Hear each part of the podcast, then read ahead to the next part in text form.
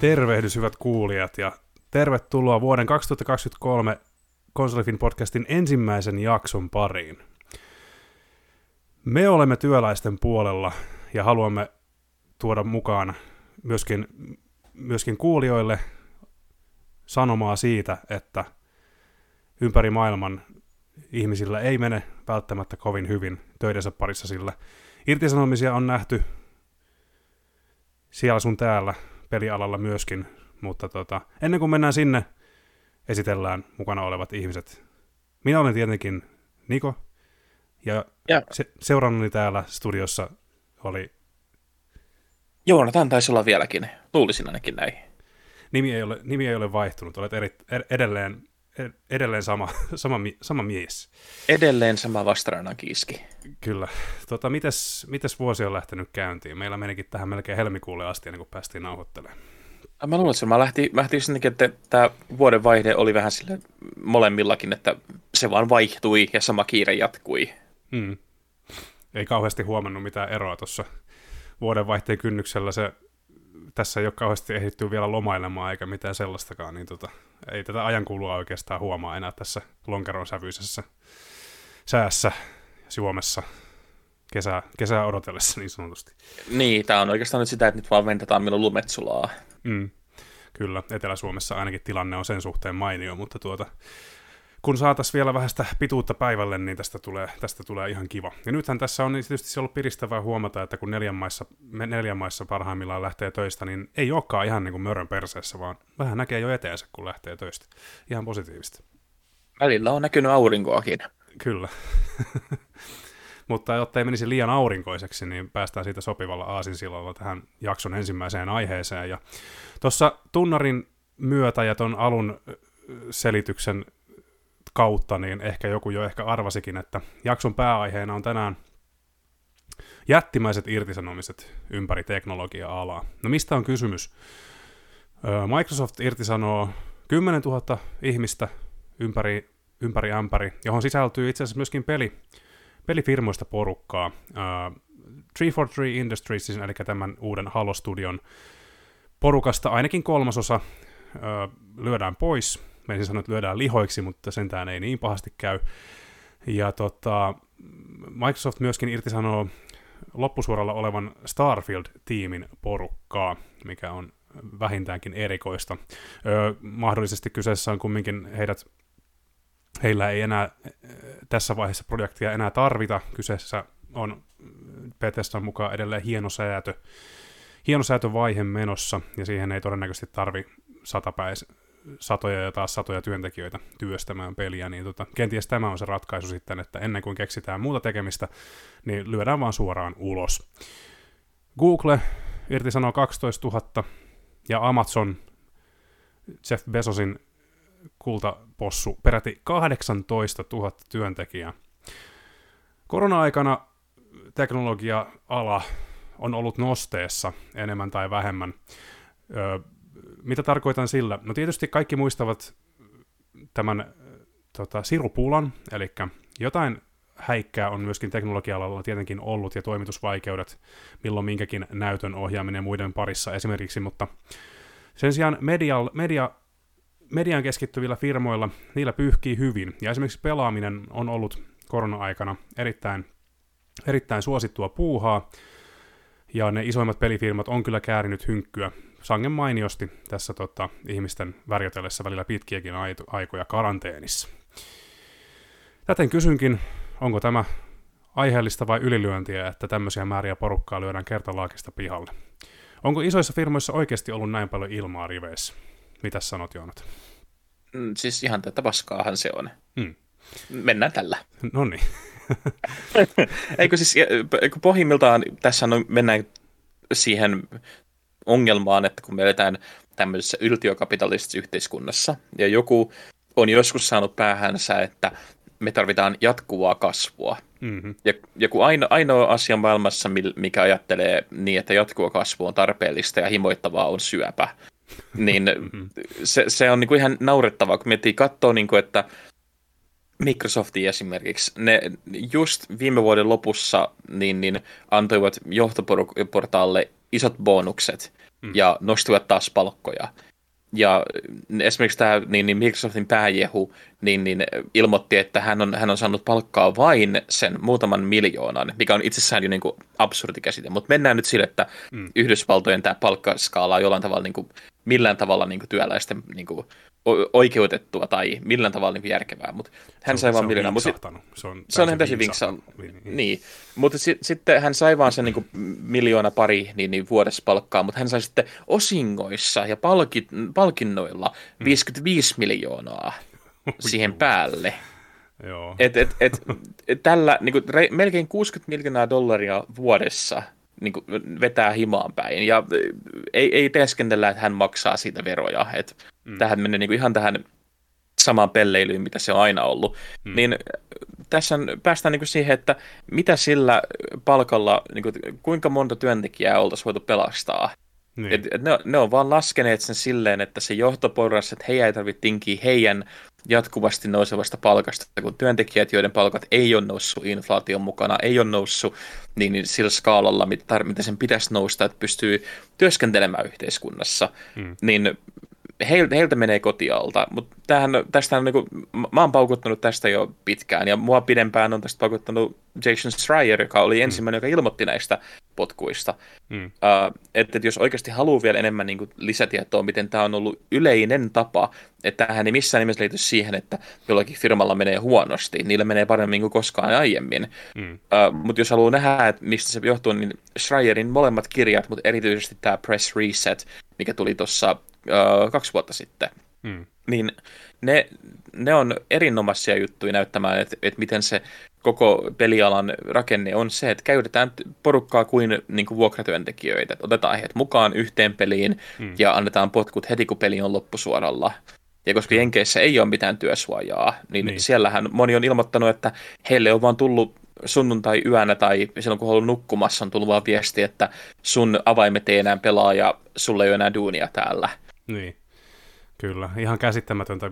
Toisaalta eihän toi, ei toi Suomessakaan välttämättä ole niin kuin täys, ihan täysin poikkeuksellista, koska tota, esimerkiksi jos olet vaikka vuokratyöfirmoissa, niin niissä, ni, ja etenkin jos olet nollatyösopparina, niin sulla on nämä niin sanotut amerikkalaiset perusoikeudet, eli käytännössä sulle voidaan ilmoittaa samana iltana, että ei tarvitse tulla enää.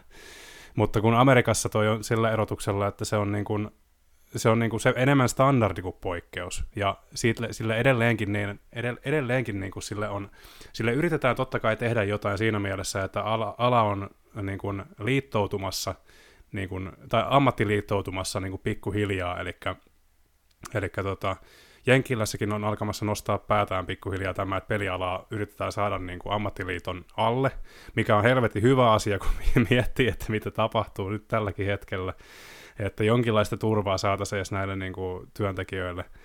Et ei se, ei se kauheasti naurata, että jos niin kuin joku tavallaan tämä henkivakuutus tai terveysvakuutus, millä nimellä se Jenkkilässä onkaan, niin on niin kuin tämän työpaikan sidonnainen, niin, niin ei se kauheasti naurata, koska sitten kun sattuu käymään jotain sairastut, niin sitten se vähän kall- helvetin kalliiksi tuleekin.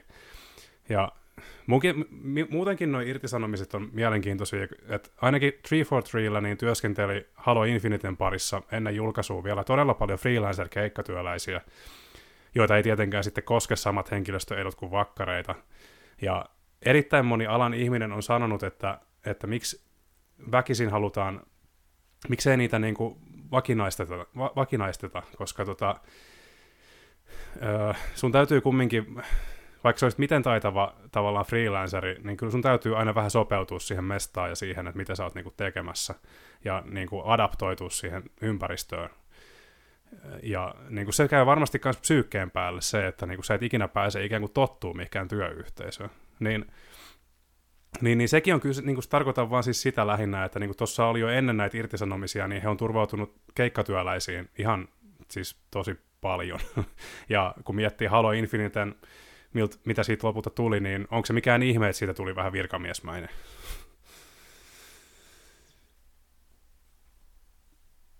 Niin ei, ei tietenkään ole. Että se, mm. mutta tämä on tämä ikuinen ympyrä, mikä, mikä ei tule muuttumaan ennen kuin ihmiset alkaa tappelee oikeuksien puolesta entistä vahvemmin. Mm. Joo, ja eikä tässä niinku siitä ole kysymys, että niinku pitäisi tahalla olla vaikea, mutta niinku, nä- tässä nähtävästi on pakko, pakko toimia, että, että ei täysin kävellä yli. Ja niin kuin sanoikin tuossa hyvin aikaisemmin, että joku Nero on hoksannut sen, että kasvu vähän hidastuu, Herran Jumala, niin vedetään hätäpäissään käsijarrusta ja ylireagoidaan rankasti. Koska niin kuin let's face it, yhdenkään näistä firmoista ei olisi voiton kannalta mikään, todellakaan mikään pakko irtisanoa yhtään ketään. Se on vaan semmoinen tietoinen valinta, on katsottu Exceliä ja sitten katsottu, että voi ei, nyt ei jää ihan, ihan niin paljon viivan alle. Niin sit, sitten, tota, sitten tehdään näin, ja voi olla, että puoli vuotta myöhemmin niin näkyy, näkyy tota työpaikkailmoituksia, missä haetaan sitten mielellään vähän vähemmän kokenutta työntekijää ja tietysti pienemmällä palkalla. Jep, ja tämähän on ollut tätä samaa, että mietitään, että tätä on pedattu jo viimeinen 5-6 vuotta. Hmm. Et nythän se ensin nähtiin siinä, kun Microsoft ja Sony ja kaikki muutkin valitteli, että et ei, ei, meidän on pakko nostaa pelien hintoja, kun tämä on niin kallis tehdä pelejä nykyään ja hmm. on niin vaikeeta. Ja selittivät, kuinka, niin kuin, että tämä on yksinkertaisesti, niin kuin, että meillä ei ole mitään muuta vaihtoehtoja. Ihan kuin se, että pelien budjettien nousu on jollain tavalla niin semmoinen pakollinen asia, että et, et, ennen kuin tehtiin peli, joka maksoi sen 200 miljoonaa tehdä, mm. tai, niin, niin nyt sitä ei voidakaan tehdä enää, koska syyt X. Mm. Et he, heillä on niin kuin, miettii jotain niin kuin Starfieldia, joka, joka just jatkuvasti ilmoitetaan, että on kallis peli tehdä, vaikka ne käyttää pohjimmiltaan samaa moottoria kuin Skyrimissä, jota on niin kuin modattu jonkun verran, mutta kuitenkin ne käyttää samaa, ne käyttää in-house-tiimejä, se on Microsoftin oma titteli, mihin ne käyttää niiden omia niin kuin sisäisiä markkinointifirmojaan. Mm. Uh, se julkaistaan pääsääntöisesti digitaalisena julkaisuna, minkä he kontrolloi, missä kukaan muu ei saa mitään niin kuin osinkoa siitä. Et se, niin, kuin niin paljon rahaa siinä pyörii, niin kiertää vaan sisällä kädestä käteen eri osastojen välillä. Mm mutta silti hinta pitää nostaa 70 euroon, ja niin, niin silti ilmoitetaan, että tämä on meille tappiollista. Mm. Et, et se, se, se on niin häpeilemättömän valheellista puuhaa, että et sitten kun vielä selkeän sanotaan siihen päälle, että meillä ei ole varaa maksaa työntekijöille, mutta meillä on varaa käyttää, mitä se oli, 70 miljardia siihen, että me ostetaan Activision. Niin, kyllä, ja siis tämähän, tämähän on niin kuin erittäin hyvä, hyvä haku kanssa tämä kauppa nyt tässä, tässä valossa, että tota, nyt kun tässä pistetään 10 000 ihmistä pihalle, niin sitten kun Activision Blizzard fuusioituu tämän Microsoftin kanssa, niin mitä tapahtuu sitten näille Activision Blizzardin työntekijöille? Saavatko he jatkaa firmassa vai pistetäänkö sieltäkin vaan sitten tylysti vaan, os, tylysti vaan pi, po, porukkaa pihalle ja sitten lasketaan jo, jollain ihme päässä laskulla, että kyllä me näin, tällä porukalla pärjätään, me saadaan tehtyä sama tulos tällä paljon näin, näin ja näin vähällä niin kuin porukkamäärällä. Niin sekin on mielenkiintoista nähdä, että mitä sille sitten tapahtuu lopulta. Tietysti siellähän on paljon tiimejä sisällä, että se voi olla, että se keskitetään vain johonkin tiettyyn paikkaan, mutta siis siitä huolimatta, niin kyllä tämä näkyy kanssa tämä jättikauppa myöskin ihan eri valossa nyt. Mä en olisi yhtään yllättynyt, jos siellä olisi heti ensimmäisen vuoden aikana tuli ilmoituksia, että tietyt tiimit niin kuin pienenee tai suljetaan kokonaan, että mä olisin varsinkin niin kuin veikkaisin, että kannattaa pitää silmällä kaikkia näitä äh, tiimejä, missä noi äh, työntekijät on luoneet, li, niin kuin, on, on niin kuin tehnyt työläisten liittoja. Mm. Et esimerkiksi Call of Dutyllahan oli tämä niin, niin pienehkö porukka heidän testausalueelta, jotka niin, tota, nyt oli ensimmäisen kunnon niin tämmöisen liiton just pelitestaajia varten. Mm. Mutta tietenkin, koska Yhdysvaltoissa äh, eri osavaltioiden lait ja säädännöt on niin monimutkaisia, että se meinaa sitä, että se ei, se ei päde koko maan kautta, että se pätee vain tietyissä osavaltioissa. Mm. Mutta sekin, sekin olisi semmoinen, että mä en olisi yhtään yllättynyt, jos tota, niin, uh, sieltä tulisi niin kuin ilmoitus, että, niin kuin, että nämä tiimit vaan suljetaan tai me, me, me keskitämme uudestaan niin, niin Call of Dutyn visiota ja sitten tietenkin lähtee niin kuin, paikkoja kiinni. Mm. Mutta et, et, et, joku oli tehnyt sen laskelman, joku, joku oli laskenut tuolla netissä sen, että jos niin kuin, jos tämä 70 miljardia niin kuin jätettäisiin, että ne ei ostaisi Activision Blizzardia, mm. niin se 70 miljardilla voitaisiin rahoittaa näiden 10 000 ihmisen työpaikat niin, niin yli 50 vuoden ajan. Mm. niin. Niinpä. Eli ne vois niinku koko, koko heidän niinku uransa, moni näistä tyypeistä olisi niinku jäänyt eläkkeelle jo vuosikymmeniä sen jälkeen, kun ne vois vielä jatkaa sitä rahoittamista. Mm.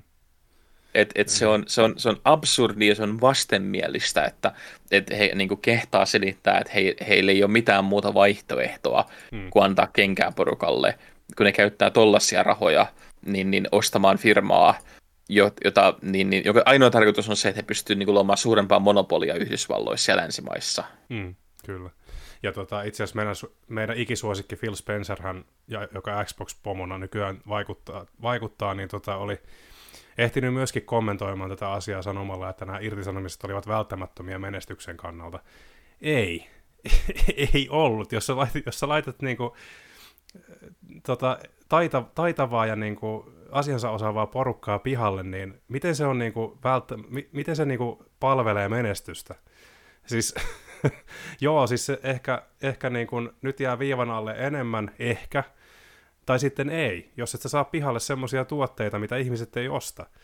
Niin miten se palvelee niin kuin, välttämättömien menestyksen kannalta? Ja niin kuin, tässä itse asiassa Phil, Phil oli nyt sanonut ehkä pitkästä aikaa niin kuin, päästänyt semmoisen sammakon suustaan, suustaan että tota, et normaalisti hän on julkisuudessa tosi hyvä, hyvä puhumaan ja niin kuin, hän on hyvin niin kuin, karismaattinen esiintyjä, että hän on pärjännyt tuossa niin kuin, tavallaan keulakuvankin roolissa hyvin. Mutta äh, suonette anteeksi ralli englanti, niin jos lainaan tästä ähm, haastattelusta, minkä hän on antanut Video Games Chroniclelle. Uh, our creators who bravely and intentionally release their visions to the world, particularly in the current culture of criticism and cancellation. Culture of criticism, siis kri- kri- kriittisyyden kulttuuri, tota, joo, hän ei ehkä tarkoita ihan sitä, mitä mä ajattelen tuossa, mutta siis eikö asioita saisi kritisoida sitten vai mitä?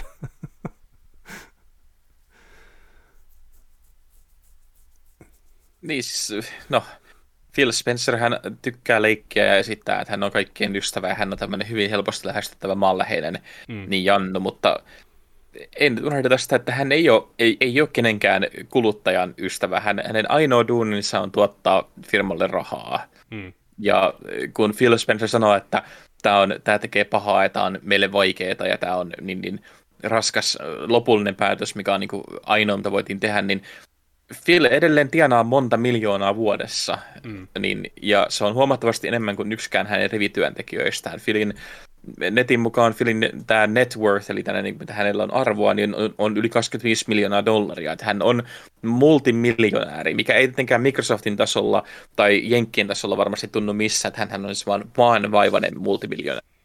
Mm.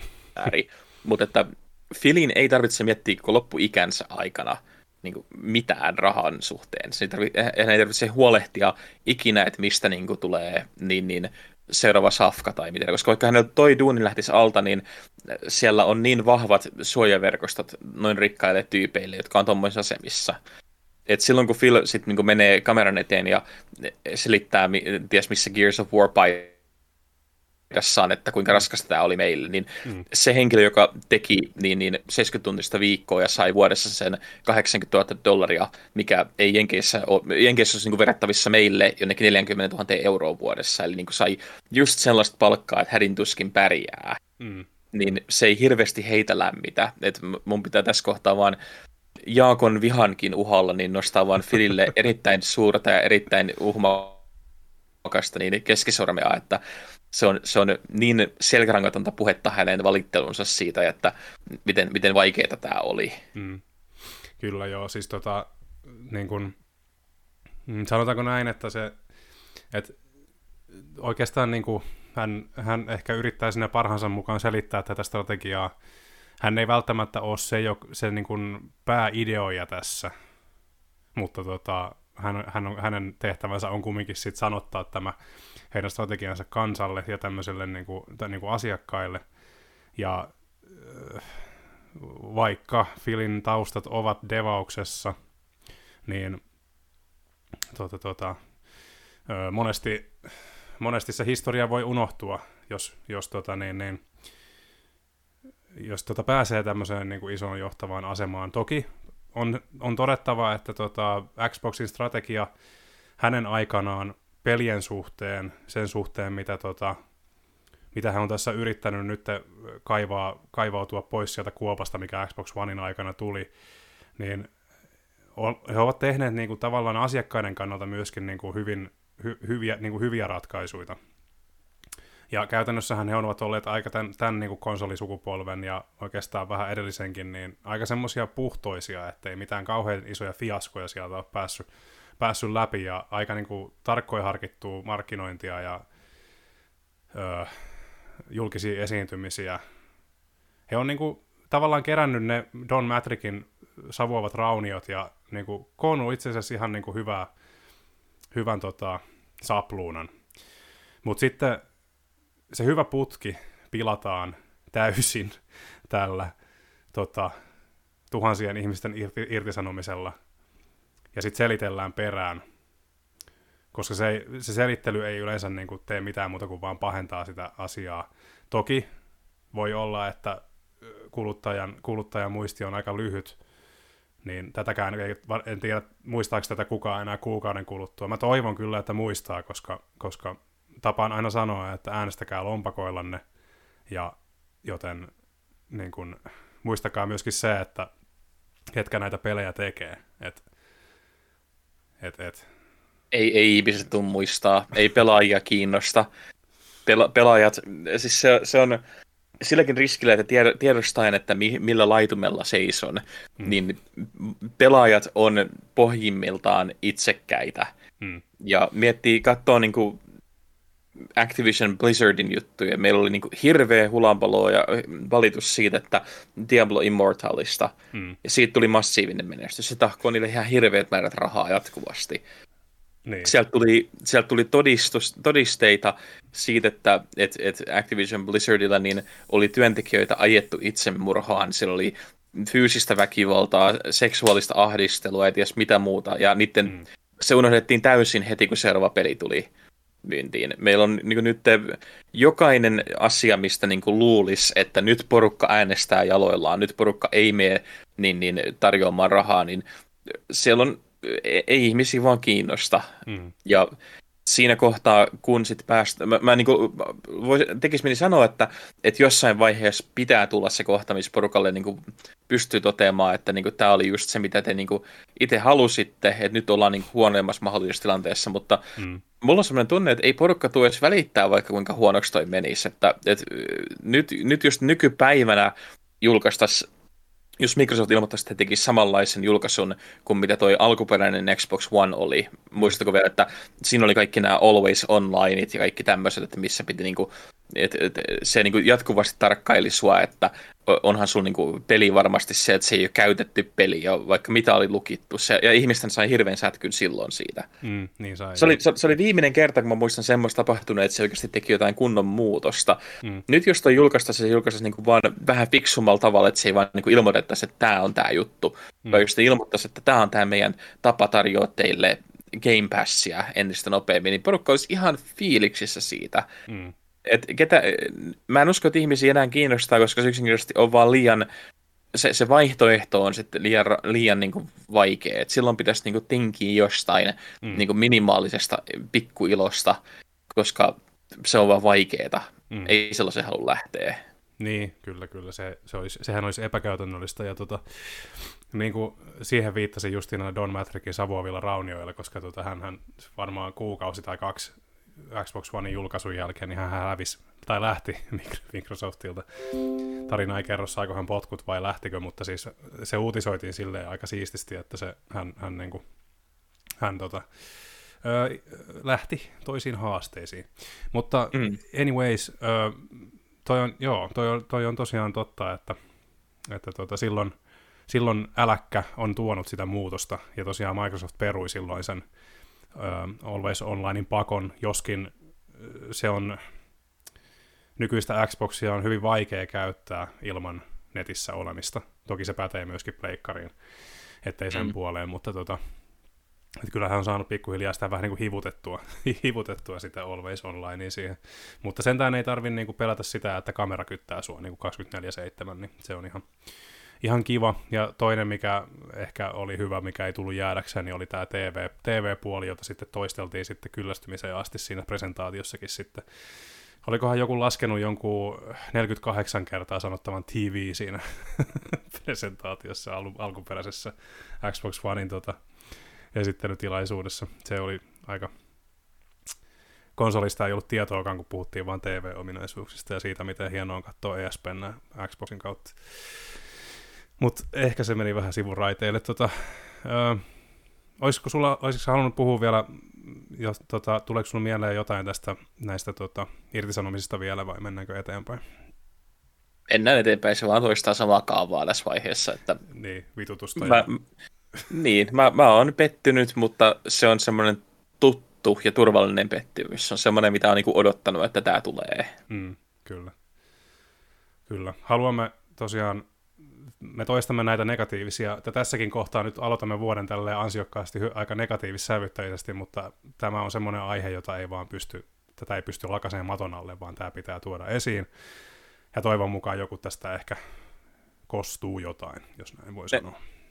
Niin ja siis ihan ollaan, niin kuin, ollaan kuitenkin kontekstissa kiinni, että ei, mm. me, ei, me ei valiteta sen takia, että että me, että me myydään semmoista helppoa vihaa. Se, mm. Semmoinen on ihan turhan päivästä, mutta mm me ollaan molemmat sen verran vanhoja hmm. tässä vaiheessa jo, että me ollaan nähty jo pari konsolisotaa, me ollaan nähty jo pari niin, niin konsoli, jotka on tullut ja mennyt, kun ne on hajonnut omaa mahdottomuuteensa. Hmm. Ja mä muistan jo siis, niin kuin ihan, tai siis mulla on ihan puhuta että kun mä oon, mä oon tutkinut ja lukenut sitä niin kuin pelaamisen historiaa ja nähnyt, niin kuin miten Atarit on muuttunut, niin modernit pelaajat ei varmasti muista sitä, mutta yhdessä vaiheessa se ei ollut minkäänlainen var- varmuus, että peliala jatkuisi. Mm. Et, et silloin kun pelit tuli, niin, niin olohuoneisiin ja Atarit sun muut, niillä oli semmoinen järjetön nousukausi. Ja sitten iski lamat ja iski tota, niin, tämä, että ihmiset vaan kyllästy niin pelaamiseen samassa mittasuhteessa, mitä ne ennen oli. Mm. Mutta kun oltiin, oltiin luotu semmoinen aallonharja, oltiin luotu semmoinen piste niin korkealle, että et kaikki sen alla, niin, niin vaikka se olisi niin kuin minkälaista voittoa, mm. niin kaikki sen alla nähtiin epäonnistumisena. Joo. Ja sitten siitä alettiin, niin, alettiin tekemään ihan ihmeellisiä niin, niin, noita korjausliikkeitä, ihan ihmeellistä säätöä. Mm. Ja se lopulta johti siihen, että et, et moni konsoli vaan kuoli. Ja se, se jouduttiin miettimään alusta alkaen uusiksi, mm. miten, miltä se pelaaminen näytti. Ja mä oikeasti luulen, että et varsinkin nyt nykymaailman tilanteessa ja varsinkin siinä maailmassa, mihin me ollaan matkalla, hmm. niin me, meidän ei pidä ottaa ja me ei, ei kannatakaan ottaa missään vaiheessa tämmöistä asennetta, että tämä tulee jatkuu normaalina, koska tämä hmm. ei, ei pysty. Tällä, tällä ei ole minkäänlaista loogista mahdollisuutta jatkuu tällaisena. Niin. Ja ihmisten pitäisi alkaa varautua siihen. Ja niin se on, se on turhauttavaa sitten vuodesta toiseen huomauttaa porukalle, että et, et jotain me voidaan tehdä eri tavalla. Meidän ei tarvitse käyttää niin, niin puolta miljardia uuteen Call of Dutyin, kun me voidaan tehdä se pienemmin, eri tavalla. Hmm. Kyllä, kyllä. Ja tämä onkin itse asiassa erinomainen aasinsilta seuraavaan aiheeseen, joka on budjetit. Eli tota, tosiaan ennen vanhaahan, ennen vanhaa, tota, Sano, tota, Kauan sitten viime viikolla. Kaukaisessa galaksissa. Tota, 90-luvun lopulla, kun Shenmue, muuan Shenmue, eli tämä Segan ensimmäinen tota, avoimen maailman ö, epos, jota kutsuttiin jopa 4D-peliksi siitä syystä, että se tuo mukaan kolmiulotteisuuden lisäksi myöskin tämmöisen niin kuin neljännen ulottuvuuden, jota kutsu, joka, joka viittasi elämään, jos nyt ihan väärin muista, niin Shenmuen budjetti oli aikoinaan 70 miljoonaa dollaria, ja sen ajan rahassa se oli ihan käsittämätön summa verrattuna kaikkeen muuhun, mitä silloin tehtiin. Pistetään asiat perspektiiviin, ja tosiaan esi- esimerkiksi nyt tämä äh, vaihtelevia arvosanoja saanut The Callisto Protocol floppasi myynnillisesti täysin – Julkaisija odotti nimittäin 160 miljoonan budjetin vuoksi 5 miljoonan myyntöjä uudesta, tota, u- uudesta IPstä. Uh, no ensinnäkin peli oli kallis, joten toivotaan varmasti myöskin kohtalaisia myyntäjäkin, mutta jos nyt miettii, että esimerkiksi nämä uudet Tomb Raiderit on myynyt järjestään kolme, kolme neljää miljoonaa, niin uusi IP, olkoonkin, että on Dead Spacein tekijöiltä, niin 5 miljoonaa on aika optimistinen tota, summa. Joka tapauksessa, niin kuinka paljon budjetit voi vielä paisua tästä? Paisuuko ne tästä? Ja kenen perse kestää tällaista? No siis sehän tullaan repiin meidän kuluttajien perseestä. Eihän noi itse niin kuin, tekijät tuu siitä, niin kuin, uh, tai nämä johtoportaan tyypit tuu kärsii. Mm. Se tulee, tullaan repiin siitä, että ilmoitetaan, että meillä ei ole varaa pitää henkilökuntaa. Me, tai meidän on pakko nostaa pelien hintoja, kun pelit maksaa niin paljon tehdä. Mm. Mutta no toi on niin tosi hyvä esimerkki, että uusi IP ja nää, niin miksi? Siis sehän on, sehän on niin puhtaasti, kun miettii, että, että jossakin kohtaa tuottajan tai pelin ohjaajien on niin alkaa miettimään, että hetkinen, että me ollaan, me ollaan launchaamassa uutta IPtä, mm. joka on sisar tämmöinen su, kau, kaukainen sukulainen niin, niin Dead Spacein tyylisille peleille, jotka eivät olleet ma- massiivisia hittejä. Mm. Et miettii niin sitä silleen, että et Dead Space 2, mulla oli täällä muistiinpanossa että Dead Space 2 oli y- aikanaan yksi kalleimpia pelejä tehdä. Mm. Se oli 60 miljoonaa dollaria makso kehittää se. Kyllä, ja markkinointi toinen mokoma. Niin, markkinointi varmaan, varmaan toista 60 miljoonaa ainakin. Ainakin, niin, dual, tota... ainakin DualShockersin mukaan, niin tota, tai tämän itse asiassa tämän Forbesin artikkelin mukaan, niin se oli 60 ja 60. Niin kuin, Okei, niin, se, se, niin, niin että kallis, kallis peli kuitenkin. Mm. Ja miettii, että se oli kuitenkin kohtalainen menestys niin kuin siinä mittasuhteessa, mitä se oli. Mm. Ja siinä on 11 vuotta aikaa. Kyllä. Niin tuntuu järjettömältä, että, että sitten mennään niin kuin asettamaan tuommoisia odotuksia, koska se ei tule millään tavalla niin tavoittaa niitä. Et, mm. et, et nyt, nyt, nyt puhutaan niin kuin vaan jälleen kerran siitä, että kun pitää olla sitä jatkuvaa kasvua, pitää olla se isompi hitti, pitää olla se korkeampi metakritiikarvosana, mistä puhutaan varmasti myöhemmin lisää, mutta mm. just niin kuin, että kaiken pitää olla enemmän, koska mikään ei saa olla tasasta, mikään ei saa olla vaan niin kuin hyvä tota niin, perushyvä julkaisu. Mm. Uh, mutta et, sitten, sittenhän meillä on tietysti näitä, näitä rahanpesuhuijauksia, joku Star Citizen, mikä ei tule koskaan, koskaan tulla, tulla julkaisemaan, jonka... No siis jumalauta, sen, sen, sen development costit on tällä hetkellä yli 400 miljoonaa dollaria. Hmm. Ja sitä on markkinoitu melkein 100 miljoonan dollaria edestä. Kyllä. Eli siinä on puoli miljardia käytetty niin nykypäivän rahassa – peliin, josta valtaosa ei ottanut edes niin päästä pelaamaan sitä demoakaan. Ei ole. Et, se, et si- niin. Siitä ei ole peliä olemassa. Ei, siellä on jotain semmoista epämääräistä avaruuslentelyä e, lentelyä ja tota, pääsee niin kuin, vähän tutkimaan niitä nippeleitä ja härveleitä siellä. Ja, tota, si- niin kuin, pitäisi kysyä, pitäis kysyä tota, en ole itse tosiaan sitä testannut näitä alfa-versioita, mutta tosiaan, että ei, mun käsittääkseni niin sen näkemän perusteella ja videoiden perusteella, niin ei siellä niin kauheasti tekemistä ole. Että se on semmoinen niin kuin veikein kallis teknologiademo ollut tähän mennessä enemmänkin kuin mitään muuta. Jep. Ja siis mä en usko, että me koskaan tullaan näkemään sitä niin, niin peliä. Mä en, en usko, että se tulee valmistua, koska siihen tullaan jatkuvasti kehittää joku uusi keino, että, että hei, me lisättiin tänne uutta tekemistä, tai me lisät, muutettiin tätä näin, tai tämä muuttui tällä tavalla, ja hmm. Uh, se, se, se vaan menee niinku siihen, että sille ei niinku oikeasti, se tulee kerää vaan sitä rahaa itselleen, kunnes se kokonaan niinku vaan hajoaa siihen omaan älyttömyytensä tai siihen, mitä se on niinku, mm. tota niin, uh, yrittänyt rakentaa ympärilleen. Joo, ei se... Mä, okei, okay. sanotaanko Star, Star Citizenista ja siitä, miten sitä projektia on rakennettu kuin Iisakin kirkkoa nyt yli kymmenen vuotta, niin si- sanottakoon siitä mitä, mitä hyvänsä, mutta kyllä mä ainakin täytyy sanoa, että kyllä mä olen ainakin hyvin pettynyt, jos ei sitä, edes sitä yksinpelikampanjaa saada koskaan ulos, kun miettii minkälaisia näyttelijälahjakkuuksia siinäkin oli mukana. Ja se on itse asiassa taidettu purkittaa jo kauan kauan sitten, eli se vaan nyt pitäisi saada niin kuin tehtyä valmiiksi. No mutta tässä, tässä tämä tuleekin, että ne, ne purkittiin ne osuudet niin kauan sitten, et mä en millään tavalla niin kuin, usko, että se peli näyttää tai enää toimii samalla tavalla, kun miettii, miten niin kuin, pelit muuttuu, kun niitä rakennetaan. Mm. Ja just itse asiassa tänään oli erinomainen juttu Twitterissä, toi Rihanna Pratchett, joka on siis pelikirjoittajanakin kunnostautunut, mm. niin hän, hän kirjoitti todella erinomaisen niin, niin, tämmöisen pienen ketjun siitä, että et, et, uh, tässä uudessa Forspoken-pelissä on kohta, mikä on niin kuin pelaajan näkökannasta niin kuin ihan, ihan pässi.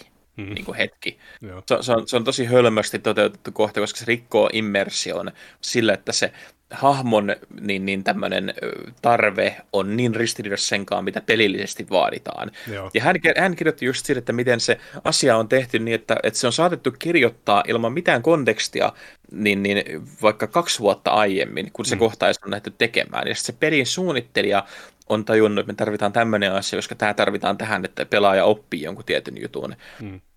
Äh, niin mieti sitten Star Citizen kannalta, ne kuvasit nuo jutut viisi vuotta sitten, melkein kuusi vuotta sitten. Mm. Niin ei se peli millään tavalla voi enää olla niinku samanlainen kuin mitä se oli. Niin, tarkoittaa, niillä on hirveän määrä videomateriaalia, mikä joko ei sovellu siihen, tai jos se on, niin se tuntuu niin päälle liimatulta sen takia, että se ei enää vastaa sitä peliä, mitä ne on nyt luoneet. Mm. Tai, tai pahimmassa tapauksessa se peli on tismalleen sama, mitä se oli kuusi vuotta sitten, mikä tarkoittaa, että se on niin vanhentunut pelimekaanisesti, että kun se julkaistaan, niin porukka tulee katsoa, että tässäkö tämä nyt oli. Joo, kyllä. Se on hyvin, eri, erittäin hyvin sanottu. Se nimittäin on, on, yksi, tai niin on vaarana kyllä, että sitten kun se lopulta tulee pihalle, niin se, se on sitä, mitä se, se on, se on hyvä niin kuin sen, sen tota, niin just kuuden vuoden takaisen mittapuulla, että, tota, että, että öö, mä, kun jotenkin tuntui siltä, että ei se et, et joo, ne on niinku, tehnyt ne katsiinit About valmiiksi, että tota, et, et näyttelijä, ne näyttelijät, ketä oli mukana, niin kuin Gary Oldman niin muun muassa, niin tota, öö, maksaa, maksaa maltaita, pitää heitä tota, kauhean pitkään niin seteissä mukana, niin tota, he on varmasti niin kuin purkittanut ne sitten aika intensiivisellä, intensiivisellä tahdilla. Ja on jännä nähdä tosiaan, että onko siinä tosiaan, onko, on, on, onko, siinä, onko ne perinteisiä katsiineja, että niitä ei ole, niitä ei ole niin kuin sulautettu varsinaisesti siihen niin kuin osaksi pelitapahtumia niin, niin jouhevasti kuin vaikka nyt uusissa, PS, tai niin kuin uusissa konsolipeleissä on monesti, että, että oikeastaan niin kuin se hyppii hyvin, hyvin sujuvasti niin kuin tämmöisen tarinakohdan ja pelikohdan välillä. Niin Mm. Jos tämmöistä perus, niin kuin nykyään jo melkein perusominaisuutta, niin sitä ei näy Squadron 42 yksin pelissä, niin tota, se tulee pomppaamaan silmille, eikä välttämättä kauhean positiivisessa mielessä. Niinpä. Mutta tota, Star Citizen, varmaan siitäkin saadaan jossain vaiheessa jonkinasteinen kirja. Toivoisin ainakin, että, se, että sitä dokumentoidaan, ja onhan sitä itse asiassa verkkoonkin dokumentoitu hyvin ahkerasti, niin olisin kyllä erittäin kiinnostunut näkemään, että miten, tota, miten projekti on edennyt, miten Chris Roberts on saanut ylipuhuttua rahoittajat kerta toisensa jälkeen, että ei kun odottakaa nyt vaan, kyllä tämä tästä.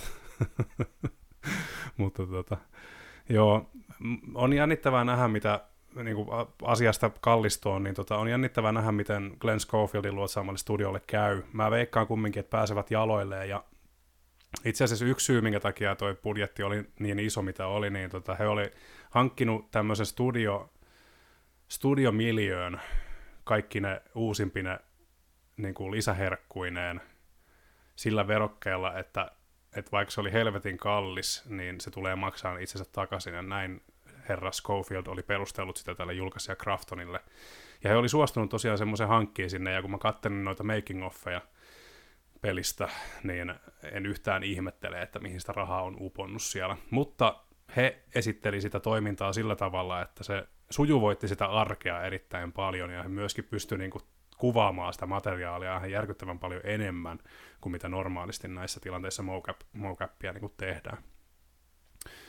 No varmasti, mm. mutta sillä niin kuin, to, toi niin kuin herättää sen kysymyksen, että jos, jos nyt, just nyt Crafton, eikö Crafton ollut se julkaisija tälle pelille? Joo, kyllä. Ja itse niin, tota... heillä, heillä on fyrkkaa pub tuosta player, tai tuosta pubkista, eli he no, pysyy kyllä jaloilla, mutta niin, jatka vaan. Niin, mutta sitten niin Crafton kuitenkin on ollut siis niin kuin aika tunnetusti sille, että he, he kyllä pistää lihoiksi projektin, jos se ei tuota rahaa niille. Hmm.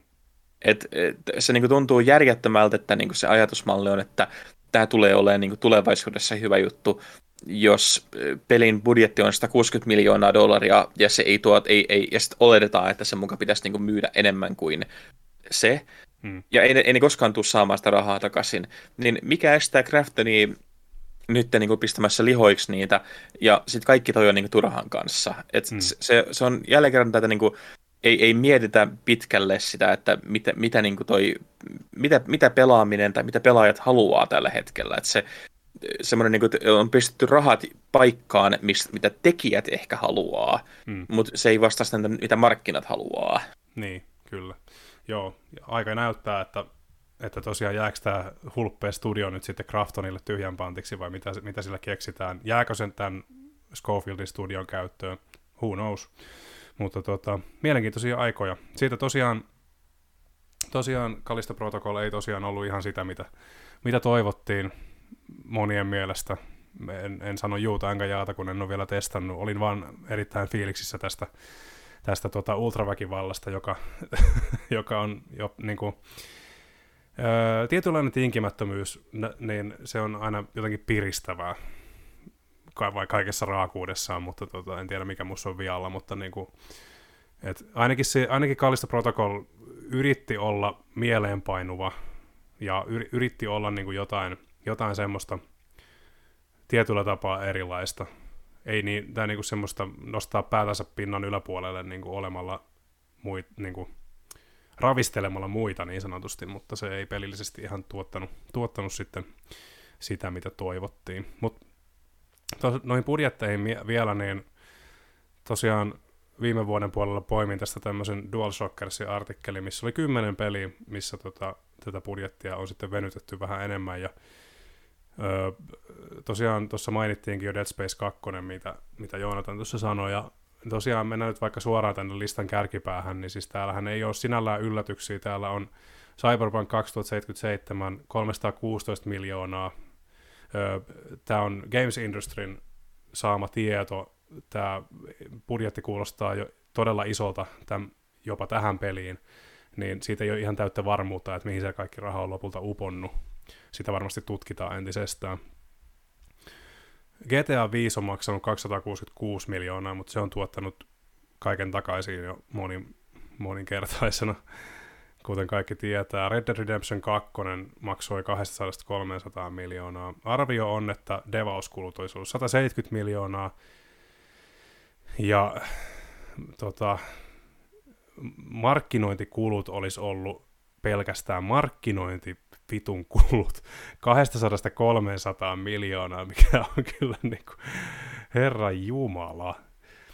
Et, et, et, money well spent. Ja täällä listan kärkipäässä kummittelee tuttu tapaus, eli Star Citizen, plus 400 miljoonaa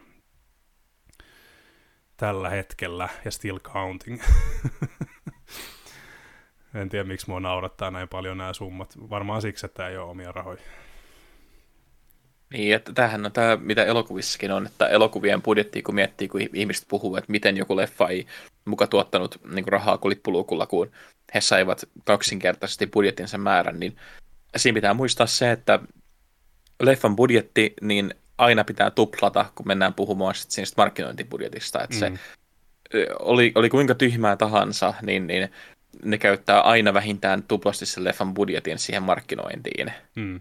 Kyllä. Ja se, se on ihan absurdi, se on, se on sama juttu, se on ihan sama kuin peleissäkin, että elokuvien budjetit on naurettavan suuria, niiden ei tarvitse olla niin suuria. Ja mietitään esimerkiksi jotain niin kuin, uh, jonkun GTAn budjettia tai Red Dead Redemptionin budjettia, niin nehän paisuu sen takia, että ne on niin huonosti se uh, tuotantoprosessi on toteutettu. Hmm. Että ne, ne vaan myöhästyy ja myöhästyy ja niin, niin niissä jatkuvasti muuttuu se niiden skouppi. Hmm. Ja joku Cyberpunk 2077, niin sehän, mitä siinä kesti 10 vuotta, että ne teki sen. Hmm. Ja se maksoi melkein 200 miljoonaa dollaria, dollaria tehdä. Ja lopultahan paljastui, että se varsinainen duuni tehtiin viimeisen kolmen vuoden aikana. Kyllä niin, niin, koska niitä piti tehdä se kaikki alusta alkaen. Et sehän on niin kuin, mistä tahansa muussa duunissa, jossa ilmoittaisit, että et, sori, mulla kesti seitsemän vuotta, mutta en mä ole vielä valmis, voinko mä aloittaa alusta? ja sitten niin vedät, jatkat niin edelleen uudelleen sen tekemistä ja vedät hirveän niin juosten kusten sen loppuun, niin sähän saisit kenkää hetkessä. Niin. Et, et se, on, se on ihmeellistä, että mitä niin kuin me niin kuin hyväksytään pelialalta, että otetaan niin kuin vastaan tuommoinen, että joo, totta kai, että että et ihmisiä on vedetty burnouttiin kymmenen vuotta, mutta me saatiin siitä yksi peli, joka unohdetaan seuraavana vuonna. Niin, kyllä. Joo, ei, en, ei, ei, ei oikeastaan ole lisättävää. Mä en keksi niin kuin, mä vajoan syvempää aallonpohjaa, jos mä tuosta lähden vielä laajentaa, laajentaa liikaa. Tota, mitä sä oot mieltä, että onko pelit vaarassa sitten jakaantuu entistä selvemmin noihin, niin kun, kun nykyään sanotaan, että tri, kahden A pelejä ei ole, saatika sitten yhden A, niin jakautuuko ne tulevaisuudessa entistä selvemmin AAA ja Indie-julkaisuihin, ja sitten yhä vähemmän nähdään näitä pienemmän scopein, niin kuin, niin kuin vaikka Death Stranding tai Hellblade Senuous Sacrifice, tyyppisiä julkaisuja, jotka on, tai Greedfall, joka on niin selkeästi, ei ole indietä, mutta ei ole myöskään ihan se, niin sitä AAA, että vähän on jankkia mukana, niin nähdäänkö me, koska, tai nähdäänkö me yhä harvemmassa, harvemmin näitä tämmöisiä Greedfallin tyylisiä tapauksia? Uh, no siis, mä en tiedä, kun Death Strandingkin kuitenkin maksoi arviolta, sitähän, sitähän ei ole niin kuin, niin kuin mitään niin kuin hirveän tarkkaa tietoa, että hmm. et, se, sekin niin kuin, se, se, on jännä puhua siitä indie kun se arvio sen, sen budjetista on jossain niin kuin, vähintään 10 miljoonaa, todennäköisesti myös 20 miljoonaa hmm. dollaria tehdä. Ja okei, okay, se on niin kuin, siinä mielessä niin kuin, hienoa nähdä, että tuommoisia voidaan tehdä tuolla hinnalla, että se on kuitenkin laadukas peli, missä on ihan hirveä määrä niin, niin laitettu kaikkia production valueta sinne. Mm. Mutta että miettii sitten vertaa johonkin vaikka Vampire Survivorsiin. Mm. Se, se, se peli maksoi yhtä paljon kuin Sixpack karhua tehdä. Ja niin, niin, se on kuitenkin yksi viime vuoden parhaita pelejä. Okei, tämä on, tämä on, tämä on äärilaidan esimerkki. Hmm. Että, että, to, että toinen on kuitenkin niin kuin iso peli, missä on Hollywood-tähtiä ja niin, niin on viimeisintä rautaa käytetty ja toinen on semmoinen, mikä periaatteessa pyörii niin, laskimella. Niin, Mutta mut, että niin, siinä täytyy olla se joku välimaasto. Et mä just itse asiassa, kun mä kirjoittelin tuon arvostelun tuosta niin, uh, Gungraveista, niin, niin mä käytin esimerkkinä sitä, että 90-luvulla niin, niin, ja 2000-luvun alussa, kun mä olin vielä nuori ja minulla oli elämänhalua ja olin töissä tota, niin, videovuokraamossa, niin silloin, silloin oli kulta-aikaa just se, että, että, että niin, silloin tuli näitä, näitä suoraan videolle leffoja, mitkä oli tosi laadukkaita, mutta niille vaan ei ollut paikkaa elokuvateatterin julkaisussa, tai sitten oli niin pieniä, että niillä ei ollut varaa laittaa itseään teattereihin. Hmm. Ja sieltä tuli niin kuin hirveä määrä niin, niin just indie-leffoja, niin niin kuin keskiluokan budjetin klassikoita, mit, mitä muistetaan nyt lämmöllä. Hmm. Mutta mut että kun ihmiset lakkas vuokraamasta niitä tai katsomasta niitä syystä tai toisesta, koska me mentiin streamingiin ja streamingissä pistettiin rahaa enemmän ja enemmän siihen, me saatiin niin heti isoja TV-sarjoja, mitkä maksaa moninkertaisesti leffoja enemmän. Mm. Uh, ja sitten mentiin tähän hy- hyvässä ja pahassa tähän Marvel-maailmaan, missä jokaisen leffan pitää tuottaa vähintään sen miljardi, mm. tai ne on, tai ne on epäonnistuneet jollain tavalla. Niin. Niin mä luulen, että me mennään pelimaailmassa ihan tismalleen samaan. Me, niin. me tullaan nä- näkemään se jako entistä vahvemmin seuraavien vuosien aikana, kun me nyt katsoo esimerkiksi, me, no me nähtiin Gamescomista tätä jo, se, et, et, joko se oli tosi pieni indie-putiikki, miltä oli tulossa vuoden aikana 5-6 snadia indie-peliä, minkä hinnat on tyyliin niin parikymppiä alle niin. pelaajalle. Kyllä. Tai sitten ne oli just niin, niin, joku ihan ubermassiivinen pelijulkaisu, mitä, missä oli hirveät embargot, mitä hypetettiin niin puolta, puolta vuotta aiemmin, ja joka viivästyi entisestään. Hmm. Et, e, Terveisiä no, vaan Dead Island 2. niin, tai Ubisoftin Skull and Bonesille, joka viivästyi mm. uudestaan, ja josta me nähtiin vain seinä, kun me oltiin siellä. Niin.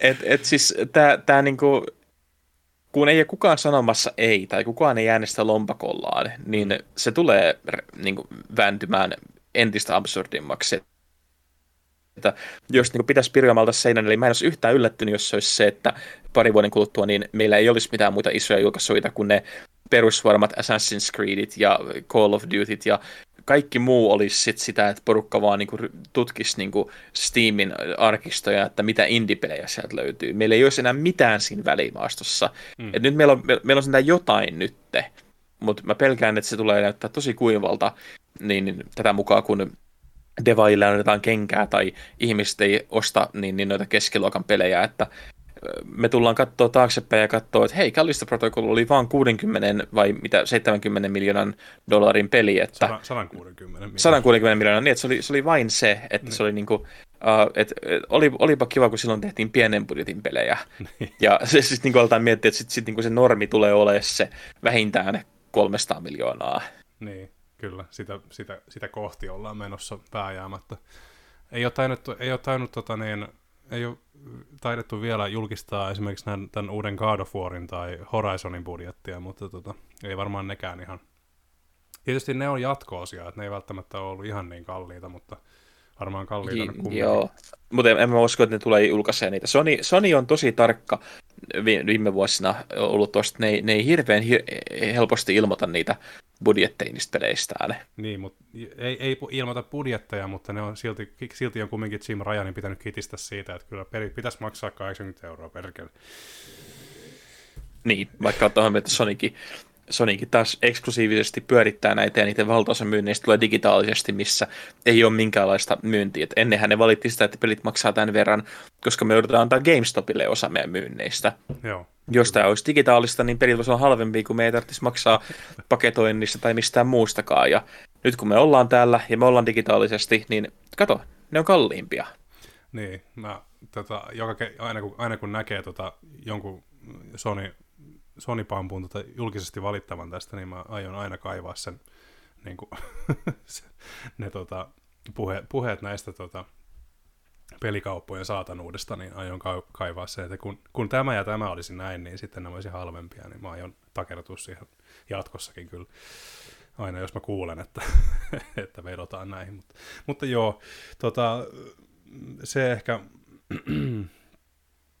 se on, niin, toivotaan, että nähdään myöskin näitä niin kuin jotain niin sanotusti siltä väliltä olevia tuotoksia, koska niin kuin mun mielestä yksi piristävämpiä asioita pelaamisessa on edelleen näiden tietynlaisten niin kuin yllätysten, tai semmoinen niin kuin tietynlainen yllätyksellisyys, tietynlainen tota, ö, se studio ei välttämättä ole kauhean tunnettu, tai sitten sä muistat sen tyyli jostain yhdestä, että aah, niin, niin teki ton, niin kuin nyt vaikka no joku Super Giant Games on hyvä esimerkki siitä, miten heistä on tullut kuuluisia tekemällä maltillisen koko luokan pelejä. Ja näin, niin että kyllä mä toivon, että se kulttuuri edelleen niin kuin jatkuu vahvana, että saadaan niitä niin kuin yllätykseli... Sitten jos harrastuksesta loppuu yllätyksellisyys, niin kannast... sit, sit siitä tulee synkkä. Mutta mut joo. Tota, ennen kuin vajotaan synkkyyteen enemmän, niin tota, otetaanko tähän ennen taukoa vielä vähän hassuttelua loppuun? Tai en tiedä. No nyt siitä vaan. kuinka hassua tämä lopulta onkaan, mutta tota, ö, vuosi on tosiaan ihan alussa tässä vasta, ja se tarkoittaa siis sitä, että niin kun etukäteen isoimmat nimikkeet, niin lähestulkoon kaikki on vielä vasta tuloillaan. Ja me otettiin tähän loppuun, tähän ensimmäisen jakson loppuun ottaa tota, vähän Metacritic keskiarvon veikkauksia, miltä ne näyttää noiden vuoden isompien pelien osalta, ja tietysti täällä on muutama jokerikin täällä listassa mukana, ihan vaan pakkaa sekoittaakseen, ja tota, eli, eli me laitetaan nämä veikkaukset ylös, että pystytään sitten joskus näitä tutkimaan vähän, että kumpi, kumpi tässä nyt oli väärässä ja kumpi väärässä. Niin, niin tota, mm, täällä on listan alussa ensinnäkin kaksi kappaletta pelejä, jotka ovat jo ilmestyneet, ja tietysti niiden veikkauksen, veikkaus voi olla vähän niin kuin helpompaa, koska siellä jo Metacriticissa jonkinasteinen arvosana on nauhoitushetkellä. Niin, niin, niin tota, lähdetään liikkeelle Fire Emblem Engageista, jolla on tällä hetkellä 82 keskiarvo. Mihin asettuu, Joonatan? Öö, 80. 80. Mä veikkaisin nekin näin. Kyllä. Tota, minä, minä sanoisin, että, että se on graafisesti askel parempaan suuntaan, pelillisesti vähintään samantasoinen, ellei parempikin, juoneltaan tyngempi, mutta tota, mä sanoisin, että se ei tule laskea enää tosta, joten mä pysyn kahdessa, kahdeksassa kahdessa. Öö, Forspoken, siitä puhutaan kohta vähän lisää, mutta nyt ensin tämä Metacritic keskiarvo. Se on tällä hetkellä 68. Mihin asettuu, Joonatan? Olen laittanut 65 negatiivisuudessa. Mä luulen, että kun mä kävin katsomaan sitä, että paljon niitä arvosteluita on tullut, mm. mä en usko, että toi hirveästi tosta tulee laskee, mutta en usko, että se myöskään nousee, niin pysytään nyt ainakin vähän optimistisena ja sanotaan, että se jää tuohon 68. Kyllä, kyllä. Mä sanoisin, että se ei tule tuosta ainakaan nousemaan, vaikka itse pelistä onkin pitänyt jonkun verran. Sanoisin 6-5. 6-5 on mun valinta myöskin. Dead Space Remake. Uh, no, mä sanoisin, että 80 varmaan tälle. Hmm. Mutta tämäkin on niinku ihan puhtaasti mututuntuma, kun mä en pidä Dead Space-peleistä. Hmm. Ja mä en jaksa uskoa, että toi remake tulee saamaan niin paljon arvosteluita, hmm. että se tulee niinku nousee hirveän korkealle. Että se tulee saamaan niinku just semmoisen pienen piirin, tiedätkö, että hmm. tämä oli just hyvä remake, tästä me digattiin, ja sitten se jää siihen. Sä et usko siis, että siitä tulee mitään Resident Evil 2 niin superarvosana tyyppistä? Mä epäilen vahvasti, varsinkin sen, senkin kanssa, että, ne, että arvostelukoodien saaminen on ollut aika, niin kuin, näyttää siltä, että to, tosi harva paikka on saanut arvostelukoodeja, ainakin nettipuheen perusteella, mm. mitä on, mitä on niin kuin Twitterissä seurannut, niin tosi, tosi moni paikka on ilmoittanut, että, että nyt nämä studiot on pitänyt näitä pelejä piilossa, mm. mikä yleensä meinaa sitä, että sieltä ei ole välttämättä niin isoa hittiä odotettavissa. Mm. Kyllä. No mä, mä lähtisin kumminkin tota, pöhinän ja, pö, pöhinän ja positiivisen, positiivisten ennakko-odotusten kautta kumminkin sanomaan, Dead Space Remake on 84. Ja Street Fighter 6, mihin asettuu? 90. 90, se on kova. Itse asiassa tota, se on varmasti hyvä, helvetin hyvä veikkaus, mutta en päädy samaan. Mä oon jopa niin optimistinen, että se tulee asettua 92. Mulla on niin kova luotto siihen kutoseen, että, että, tota, että Mä luulen, että se yli. tulee saamaan hyvät arvostelut, koska se on tähän mennessä se on saanut, se on, trailerit on saanut hyvän vastaanoton, beta sai hyvän vastaanoton, mm. ja joka kerta kun me ollaan oltu pelaamassa, niin se on ollut ihan älyttömän hauskaa pel- niin pelattavaa. Kyllä. Kyllä. Niin mä, mä en, en millään tahdo uskoa, että se saisi niinku tota alemman arvosanaa. Mm, kyllä. Diablo 4. 85 on mun optimistinen veikkaus, mutta mitä enemmän mä kuulen Diablosta ja mitä siellä on tehty, niin sen negatiivisempi fiilis mulla tulee siitä. Hmm. Öö, no sä menet yltiöoptimistina, mä menen vähän alemmas, mä menen, että joku, joku tietysti Immortal pelillisesti oli suhteellisen kehuttu, mutta silti mä oon vähän negatiivinen Nancy ja mä sanon, että 78. Mä en olisi yllättynyt, jos se olisi, olisi noin alhainen. Joo, kyllä. Mutta tietenkin tässä mennään jälleen kerran siihen, että miten, miten kieroutunut tämä meidänkin näkemys on, että 78 hän ei ole alhainen, tai ei. 70 ei ole alhainen, se ei ole, vaan huo- se, on, se, se ei ole huono niin se on, per, niin, se on perus hyvä. 80 on jo kunnioitettava. Niin. Ja 90 on jo niin kuin älyttömän hyvä. Ja sitten satahan on semmoinen niin puhdasta messias-peliä. Se on tämä kummisetä tasoa. Niin, kyllä. Et, mutta mut, ihmiset se tuntuu saavan nykyään sätkyn, jos peli saa alle 90. Et silloinhan se on, joo, se on ale, alelaarikamaa, ei voi koskea tähän pitkällä tikulla. Don't, don't bite. joo, mä en pelaisi tota edes Mega Drivella. Saatana. tota, Tota, Star Wars Jedi Survivor. 80. Mä en muista, mitä se edellinen sai, mutta mun mielestä sekään ei ollut semmoinen ehkä niin kaikkien kriitikoiden lempilapsi. Ei ollut joo, ja se oli teknisesti, teknisesti vähän, vähän yskähtelevä, mutta tota, mä pidin siitä ekasta niin paljon, että nyt lastentaudit on selätetty ja se tulee olemaan nyt mä varmaan joudun syömään sanaa, niin kuin mä sanon näin, mutta julkaisussa se tulee olemaan ainakin eheämpi kuin mitä eka oli. Mä sanon 86. Siis mä toivon, että se on hyvä. Mä, mä pidin ekasta paikoitellen. Mun mielestä siinä oli hirveästi kömmähdyksiä ja osa kentistä oli ihan tavattoman tylsiä. Hmm. Mutta että niin, siis se on tähtien sotaa ja mä oon todella niin, niin masokistisen suhteen, että mä, mä tuun pelaamaan ja katsoa aina, kun uutta tähtiä tulee, vaikka se jatkuvasti tuntuu pettävän mut. Mm, kyllä. kyllä, kyllä. Ei, no Andor ei sentään pettänyt varmaan, mutta tota... Ei, Andor oli ihan parasta. Andor oli siis niin hyvä. Mm, kyllä, sitähän minäkin. Tota, Hogwarts Legacy. 70. Mä olin yllätty.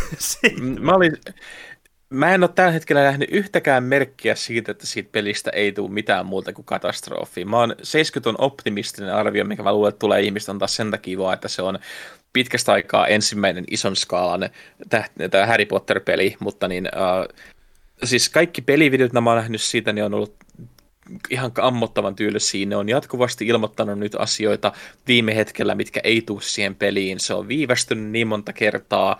Se lupailee ihan järjettömästi.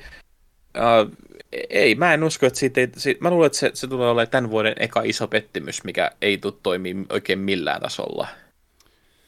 Jaaha, tota, nyt pistit kyllä pahan tossa, mutta mä olin kyllä menossa ihan, mä taas en ole ihan, mä, mä, mä taas en ole niin ennakkomatkojen perusteella just en ole niin samaa mieltä, että musta niin kuin vaiku... Tiety, mä en tiedä, nyt mä en ole hetkeen aikaan nyt kattonut mitään ennakkomateriaaleja, mutta esimerkiksi jossain State of Playssa, missä ne piti jonkun melkein puolen tunnin esittelyn siitä, niin mä, to, mä niin kuin ajattelin, että tähän voi olla oikeasti aika mielenkiintoinen otos tonne niin kuin tyylipahkan maailmaa.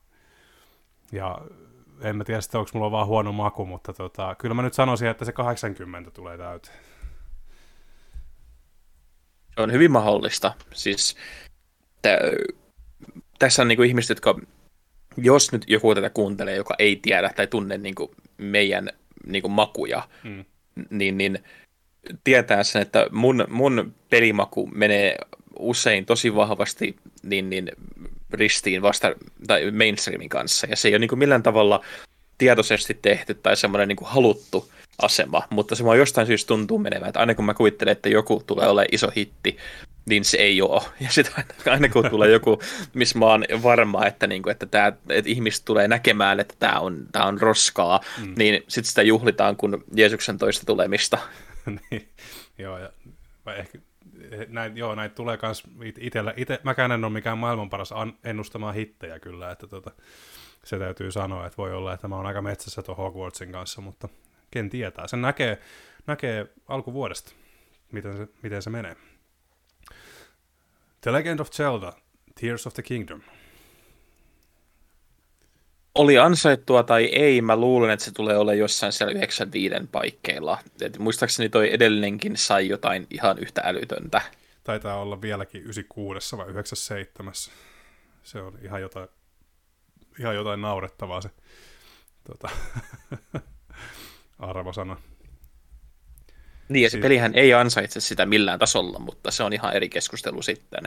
Joo, siis kyllä mä, oli, oli, oli siitä pelistä nyt mitä mieltä hyvänsä, niin siis kyllä siinä, siinä, siinä riittää kumminkin vikoja niin paljon, että siis se ei ole oikeutettu saamaan mitään 98 keskiarvoa, vaikka kuinka pahalta se nyt jostain tuntuisi jopa vähän itsestäkin, mutta niin kuin täytyy, olla, täytyy olla kumminkin vähän rehellinen. Tällä hetkellä 97 on Breath of the Wildin keskiarvo.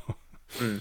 Ainoa, mikä mä voisin luulla, että se voisi tiputtaa sen tota, arvosanaa, on se, että Switch ei ole koskaan ollut mikään tehokonsoli. Mm. Ja se, alkaa, se on jo vanha konsoli. Se alkaa olla mitä kuusi vai olisiko kohta seitsemän vuotta ikääkin jopa. Mm että se on niin tästä tämän sukupolven konsoleista se vanhin, ja sehän niin virallisesti ei pitäisi olla edes tämän sukupolven konsoli, koska se tuli jo niin, niin PS4-aikaudella. Mm, kyllä. Mutta että niin, äh, siitä saattaa tulla se, että jos, että jos niin porukka alkaa katsomaan, että hetkinen, tämä ei ole niin kuin uudistunut graafisesti, tai tämä ei ole uudistunut pelimekaanisesti, tai tämä nykii entistä pahemmin, kun tässä on suurempi skaala kuin aiemmassa pelissä, mm niin siitä voidaan nähdä ensimmäistä kertaa, että porukka alkaa nikottelemaan, että tämä ei ehkä, ehkä ole niin hyvä kuin toivotaan. Ellei sitten Nintendo nyt tee jotain ihan ihmevetoa, että ne ilmoittaa, että uh, uusi Nintendo-konsoli tulee nyt samaan aikaan ja niin, niin uh, se on niinku julkaisupeli sille, mutta se on nyt niinku ihan puhdasta huuhaa tai semmoista tapahtuu. En usko minäkään, minäkään oikein siihen, jos, jos siitä jotain älähdetään niistä teknisistä ongelmista, niin no Nintendolla on mun mielestä aika hyvä historia ollut näiden, tota, näiden peliensä kanssa, että aika, jos siellä jotain teknisiä ongelmia on, niin ne on hyvinkin maltillisia. Paitsi jos pelin nimi on Pokemon. Niin, mutta siinä toisaalta on, siinä, siinä ei ole Nintendo oma, tai niin kuin, se on Game Freak, se ei ole varsinaisesti niin kuin Nintendo oma studio. Joo, mutta piti nyt päästä vähän haukku Pokemonia. No sitä saa, se, se, mä hyväksyn tämän kyllä, ei kannata kantaa niin kuin huonoa omat. omat. tota, mun veikkaus, 95 on tosi hyvä veikkaus kyllä, mutta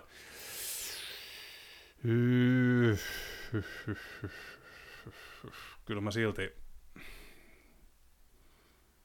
mä peesaan hyvin vahvasti, mä sanon 94. Tota, Final Fantasy 16. Uh, mä olin veikannut tällaista oudon välimaaston 87. Wow, toi on, toi on kyllä nyt, nyt kaiken sen ennakkohypen perusteella aika alhainen, miten sä selität tämän. Uh, eikö, eikö 87 on niin Final Fantasylle aika hyvä? On, Et siis, on kyllä. siis, uh, kun mun mielestä Final Fantasy 15, niin saiko se kovinkaan hyvät arvosanat? Mun mielestä se oli myös semmoinen, että se niin tuli, porukka oli, että hei, tämähän ei ole ihan täyttä kakkaa. Mm. Ja niin, niin, sitten se ym, ymmärtääkseni parani vielä niin kuin vuosien mittaan, kun sen tuli lisäosia sun muita. Mutta mulla on semmoinen vahva fiilis, että 16 tulee jakaa mielipiteitä, koska se ei tuu, se, se ottaa ainakin pikkasen riskejä, mm. ainakin nyt näin ennakkomateriaalin perusteella, mutta kuka niistä nyt tietää, kun Square nyt ei kerro niistä peleistä yhtään mitään. Niin. Uh, mutta tässä on just riski myös, että koska ne eivät kerro siitä mitään, kun meillä ei ole mitään oikein mistä saada kiinni. Ja siitä ei niin kuin ole, todennäköisesti ei tulla näkemään karvaakaan ennen kuin mm. noi arvostelukoodit tulee. Niin, niin mä, mä luulen, että se tulee jakamaan mielipiteitä ainakin sen verran, että siellä tulee olemaan Die Hard fanit, jotka antaa sille sen korkean arvosanan ja antaa sen armot, au, aukottoman sata pistettä tai mitä viisi tähteä. Mm. Mutta siellä tulee olemaan niitä, jotka on sellainen, niin kuin, että hetkinen, että eikö tämä sarja voisi vähän alkaa muuttua. Hmm. Ja mä luulen, että siinä me nähdään sitten se. Ja varsinkin nyt, jos Forspoken antaa jotain osviittaa, niin se niiden Luminous Engine ja se niiden niin kehityspuoli ei välttämättä ole niin aukoton kuin mitä ne kuvittelee sen olevan. Mutta tehdäänkö tota Final Fantasy 16 Luminousilla vai jollain muulla? Mä en tiedä. Mä, mä oletin, että se olisi ollut Luminousilla, koska se kuitenkin on se heidän tämä ykkösjuttu. Siitä oli joskus joku vuosi sitten puhetta, että Luminos olisi ollut se niin kuin, järki, niin kuin, päätös millä tehdä, mutta nyt en varmaksi mene sanomaan. Joo, itse asiassa Luminous Engine on, on niin kuin, aika raskas moottori ilmeisesti, ja tämä Forspoken on vasta toinen peli, mitä Square käyttää, tai niin kuin Squaren sisällä käytetään tähän tota, heidän peleihinsä. Mm. Eli Final Fantasy 15 sen lisäksi on ainoastaan Forspoken käyttää tätä engineä, ja 16 on määrä, määrä tehdä Unreal Engine nelosella. Joo, nyt mä löysin tästä tältä sen sitaatin, mitä mä ajattelin, eli mm. uh, toi uh, Masato Yoshida antoi, niin, niin, kun Naoki Yoshida antoi siis tämmöisen haastattelun, että niin Uh, Final Fantasy XVI's engine is has a kinship with the Luminous engine because they're engineered by the same people. Mm. Eli ne on niin samalta, samoja niin kehittäjiä, samoja devaajia, mutta ei ole sama moottori. Eli tässä tapauksessa olin väärässä. Eli nyt toivotaan tietenkin, että se tulee pyöriä paremmin, mm. koska se on Unreal Enginellä. Joo, kyllä, kyllä.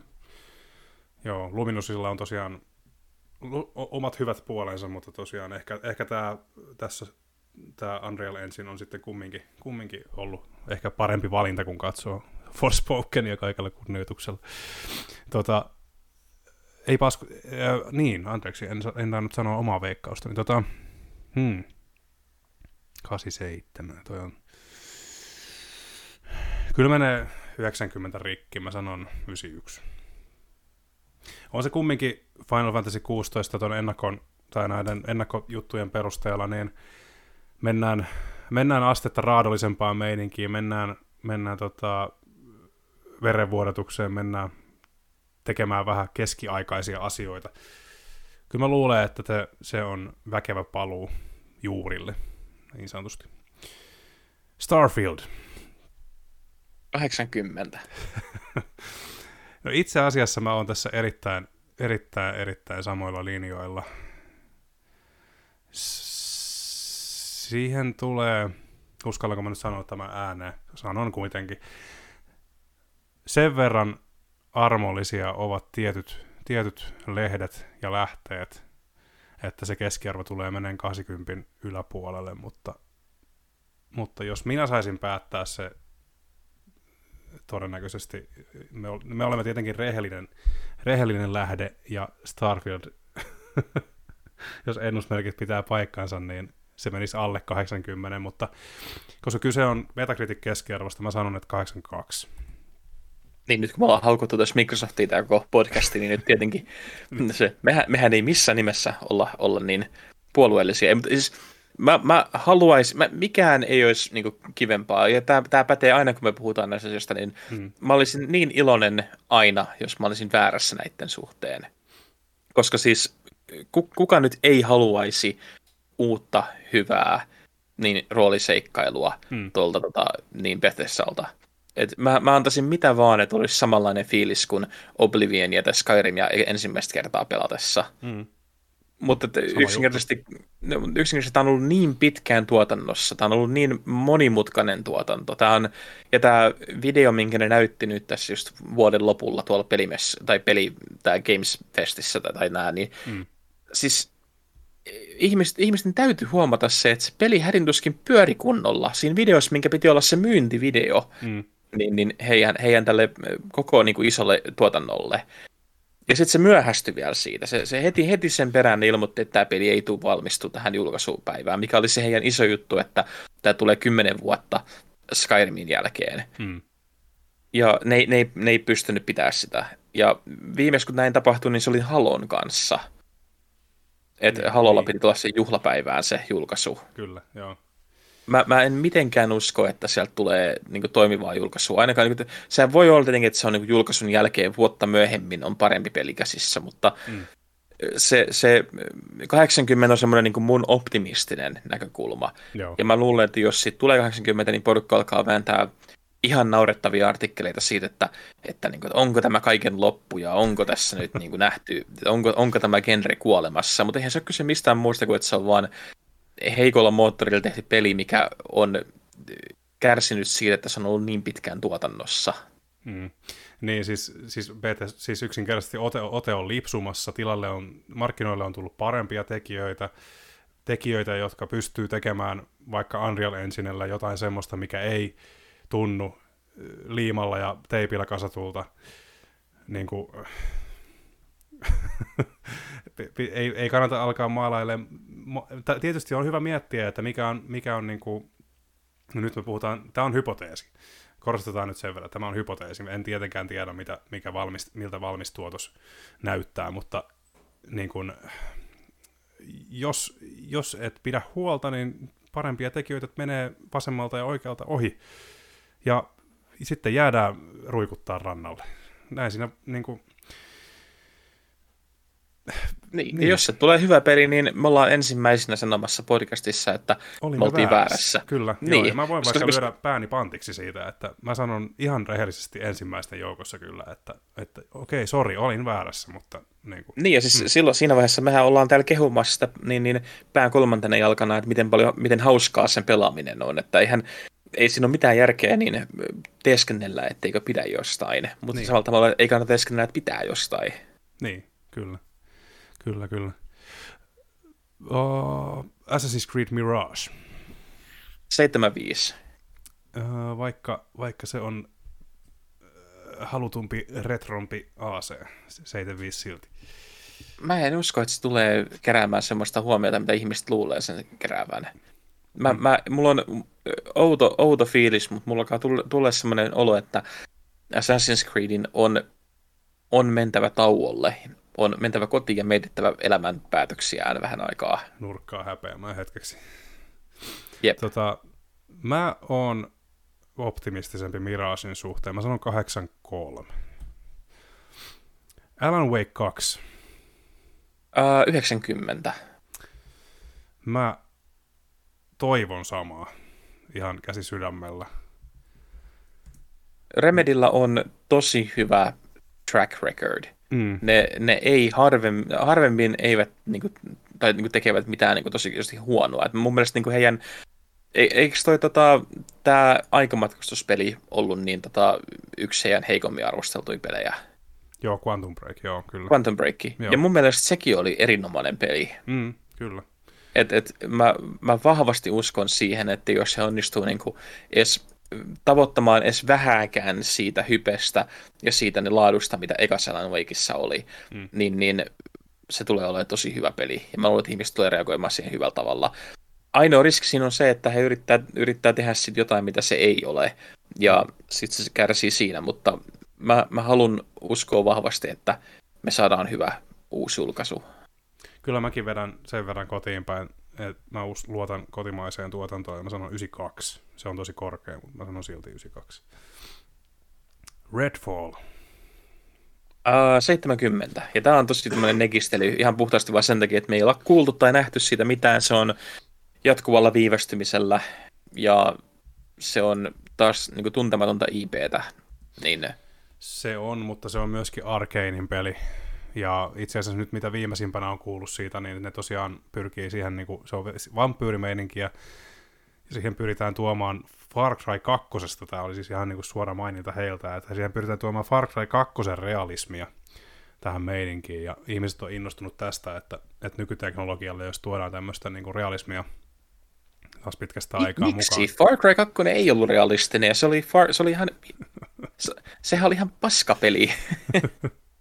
Mutta kun ihmiset oli, ihmiset oli niin pähkinöinä siinä, että kun joku niinku, tämä ympäristön tuhoamisen ja kaikkien tämmöisten johdosta, niin tota, ilmeisesti tätä ympäristön tuhoamista on tulossa Redfalliin myöskin. Ja mm, koska se on arkein, niin mä sanon, että 82. Mutta niin kuin, todet, niin kuin hyvin totesikin, niin ei, ei mitä, tiedä mit, edelleenkään, mitä helvettiä, mistä helvetistä on kysymys Redfallin kohdalla. Niin siis, mä, mä haluaisin uskoa, että Arcane niin kuin, olisi laadukas, mutta ottaen huomioon, että kun Dishonored 2 on kohta seitsemän vuotta aikaa. Hmm.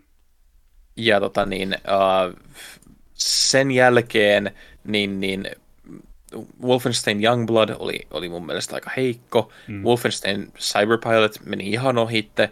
Deathloop ei toiminut PCllä ensimmäiseen vuoteen. Mm. uh, et se, se, on, se ei ole ehkä välttämättä niin laadun merkki kuin mitä se olisi ollut vielä. Jos taisi tullut heti Dishonored 2 jälkeen, niin. tiedätkö, että, niinku, et, et, ei olisi ollut välissä niin, niin Preytä, mikä oli mun mielestä tosi outo niin, niin, peli mm. julkaista kuitenkin kokonaisuudessa. Jos olisi tullut heti Dishonored 2 jälkeen tämä, mä olisin ollut ihan, ihan pähkinöissä, niin mä olisin ollut heti, että tämä, on, niin kuin, tämä näyttää hyvältä, tämä on varmasti niin kuin, laatua. Mm. Nyt mä oon mä haluan olla optimistinen, mutta mä en usko, että uh, sieltä tulee ihan sellaista hittiä, mitä porukka odottaa. Mm. Voit olla oikeassa. Pikmin 4. Ai, mä en Pikmineistä yhtään mitään. Uh, se on Nintendo-peli, se on suht laadukas 85 ehkä. Varmaan no. joku porukka tulee tykkää sitä, ne, jotka, ne, jotka tykkää Pikmineistä. Mm. Mä veikkaan 87, se on kumminkin, sillä on kanssa aika pieni, mutta vannoutunut kannattajakuntansa, niin, tota, niin mä sanoisin, että mennään, mennään sillä. Tota, Exo Primal, täytyykö muistutella, mistä kysymys, vai muistatko suurin piirtein? Mikä Mun piti kysymys? käydä googlettaa, koska mä en muistanut yhtään, että mistä oli kyse, mutta oli se Capcomin peli, mutta kun Capcomilla on ihan täysin hiten mistä, että sitä ei niinku yhtään tiedä, mitä sieltä tulee, niin hmm se voi ihan yhtä hyvin olla 60, se voi olla yhtä hyvin 80, niin mennään 80. Ehkä, se, ehkä tämä on hitti, en mä tiedä. Niin. Tämä, tämä tosiaan, niin, tätä ihmeteltiin kovasti, että miksi tämän nimi on vaan Dino Crisis, koska tota, se olisi myynyt kertaluokkaa paremmin, ja ihmiset olisi ollut paljon innostuneempia tästä nimikkeestä, vaikkakin kyseessä on ilmeisesti jonkin sortin robotti, tai tämmöisiä niin kuin augmentoituja dinosauruksia, mitä tässä Exo Primalissa on. Mutta öö, mä sanoisin, että Capcom pistää niin paljon paukkuja Resident Eviliin ja Street Fighteriin ja tämmöisiin niin kuin, pitkään, pitkään niin kuin pelitaivaalla olleisiin nimikkeisiin. Mä haistan Exo Primalissa vähän kalkkuna, mä sanon 65. Oho, näin. Katsotaan, kaivetaan tämä sitten, tämä kästi sitten, sitten siinä vaiheessa, kun tämä peli tulee pihalle, että miten kävi. Tota, Stalker 2. 80. Mä luulen, että se, se, sillä mm. tulee olemaan ihan varmasti oma vankkumaton fanikuntansa, mutta se on ollut niin pitkään tuotannossa, sen odotukset on ihan älyttömän kovat sillä fanikunnalla, jotka niin, niin odottaa sitä. Mm. Mä en usko, että se tulee saamaan sitä massahuomiota, koska ei se ekakaan ollut mikään niin, niin massiivinen hitti. Niin. Sitä ekasta... mä... Niin, sano niin, siis, siis, siis varmaan olet sanomassa samaa, että siitä ekasta on aika pitkän aikaa. Siitä on pitkän aikaa, joo, ja se on myöskin, tota, ekahan ei ollut missään nimessä täydellinen peli, mutta se on vähän niin kuin semmoinen kulttiklassikko. Niin. Ja mä näkisin, että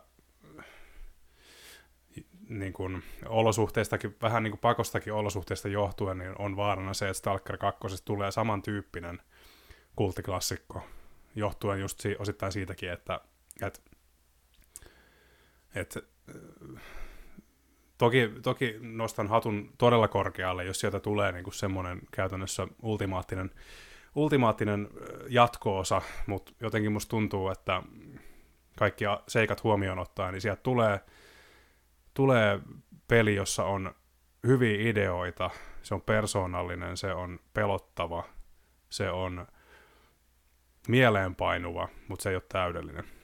Ja siinä on parannettavaa myöskin, joten toi 80 on varmasti aika lähellä. Mä sanoisin, että sympatiat on puolella totta kai, mutta uskon, että se päätyy 78 tienoille. System Shock Remake. Tämä on kyllä paha, pääsin tätä testaamaan, mutta sano ensin toki oma veikkaus. Mä, mä veikkaan samaa kuin Stalkerille, että jossakin siinä 80 pintaan. Mm. Kyllä mä sanoisin, että tämä, tämä on todennäköisempi pitämään päänsä 80 yläpuolella. Mä sanon 83. No sitten tota, viime vuoden yksi isoimpia yllätysjulkistuksia, Killer Clowns from Outer Space.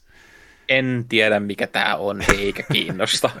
tämä on, tämä on tota, Friday the 13th kehittäjien tota, tämmöinen samantyyppinen nettipeli. Niin, mutta Killer, Ai, no, mutta Friday the 13th oli, oli mun mielestä ihan täyttä soopaa. En mä, äh, en, en osaa sanoa, mä, mulla ei ole niin minkäänlaista kosketuspintaa tähän, että äh, tämä tulee ole peli, joka julkaistaan, sen verran mä pystyn arvioimaan. It exists. exists. yes.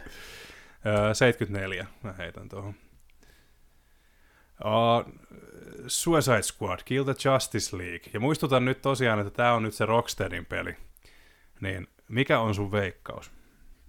Äh, siis mä olisin sanonut vielä joku aika sitten, että niin, äh, tällä olisi ollut korkeampi, mutta nyt kun paljastun, että ne on yrittänyt pitää piilossa sitä, että tämä on tämä Games as a Service, eli mm. niin, niin 60. Mm.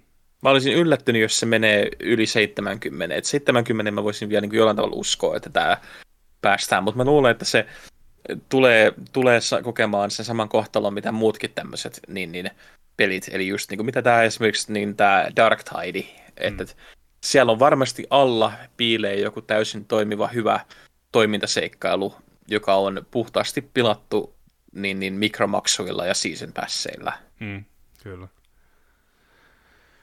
Uh, mä en usko ehkä ihan noin, noin alka, alhaiseen, mutta 70, kaksi on ehkä semmoinen ihan sopiva solidaarinen.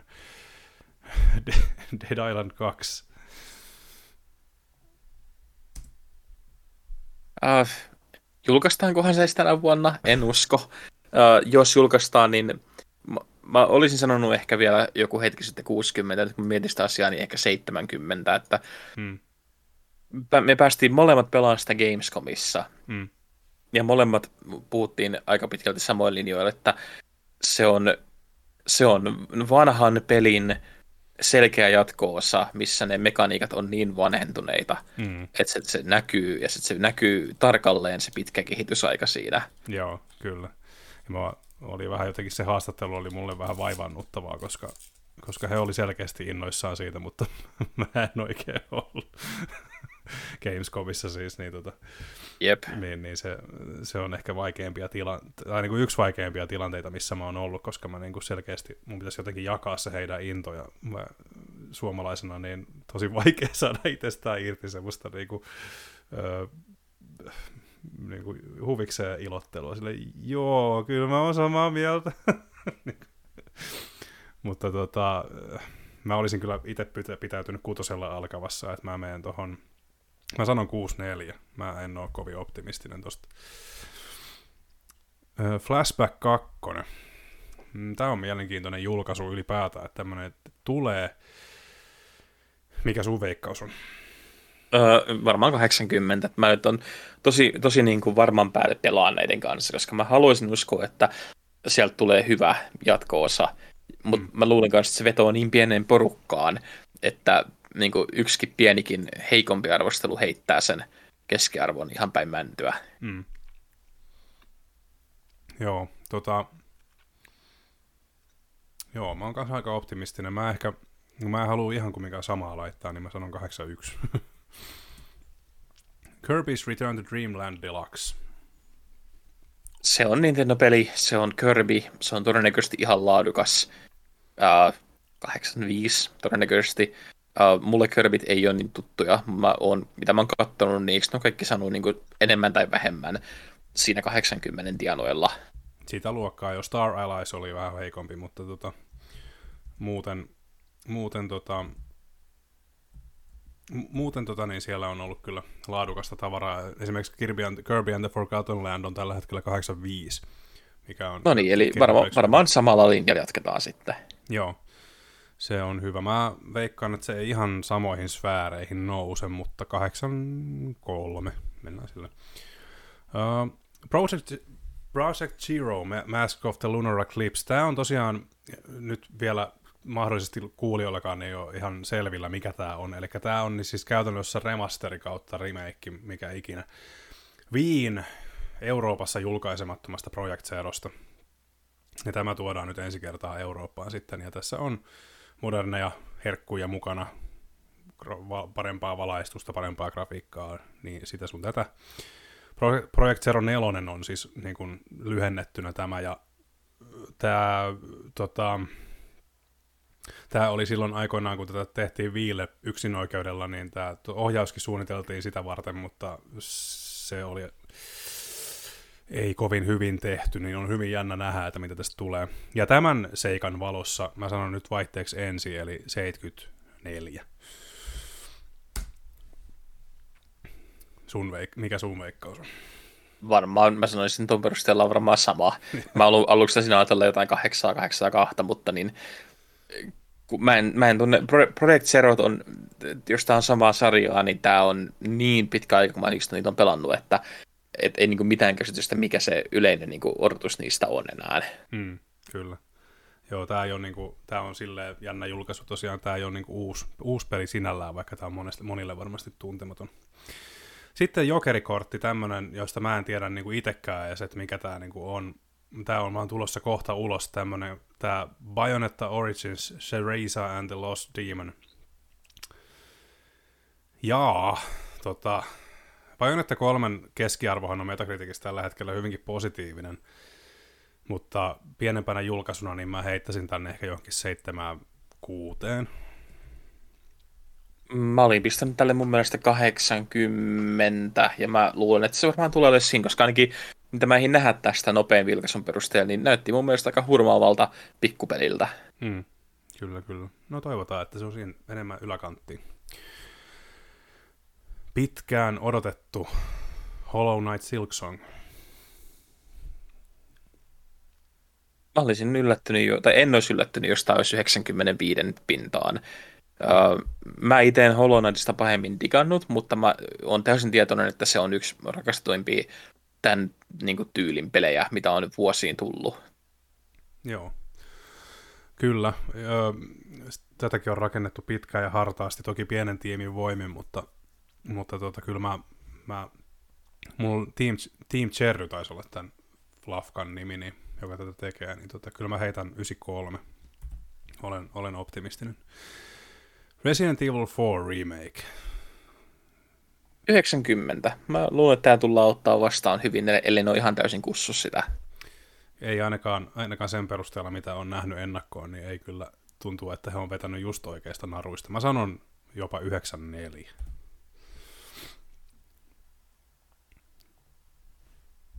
ei perustelu, mennään eteenpäin. Tota, Baldur's Gate 3, Iisakin kirkko tämäkin. Ää, 80. Siis siellä on hyvä peli taustalla, mutta se piti olla jo valmis yli vuosi sitten. Hmm. Ja se on vaan viivästynyt ja viivästynyt. Mä luulen, että siinä vaiheessa, kun se tulee olemaan, niin ihmiset tulee olemaan niin...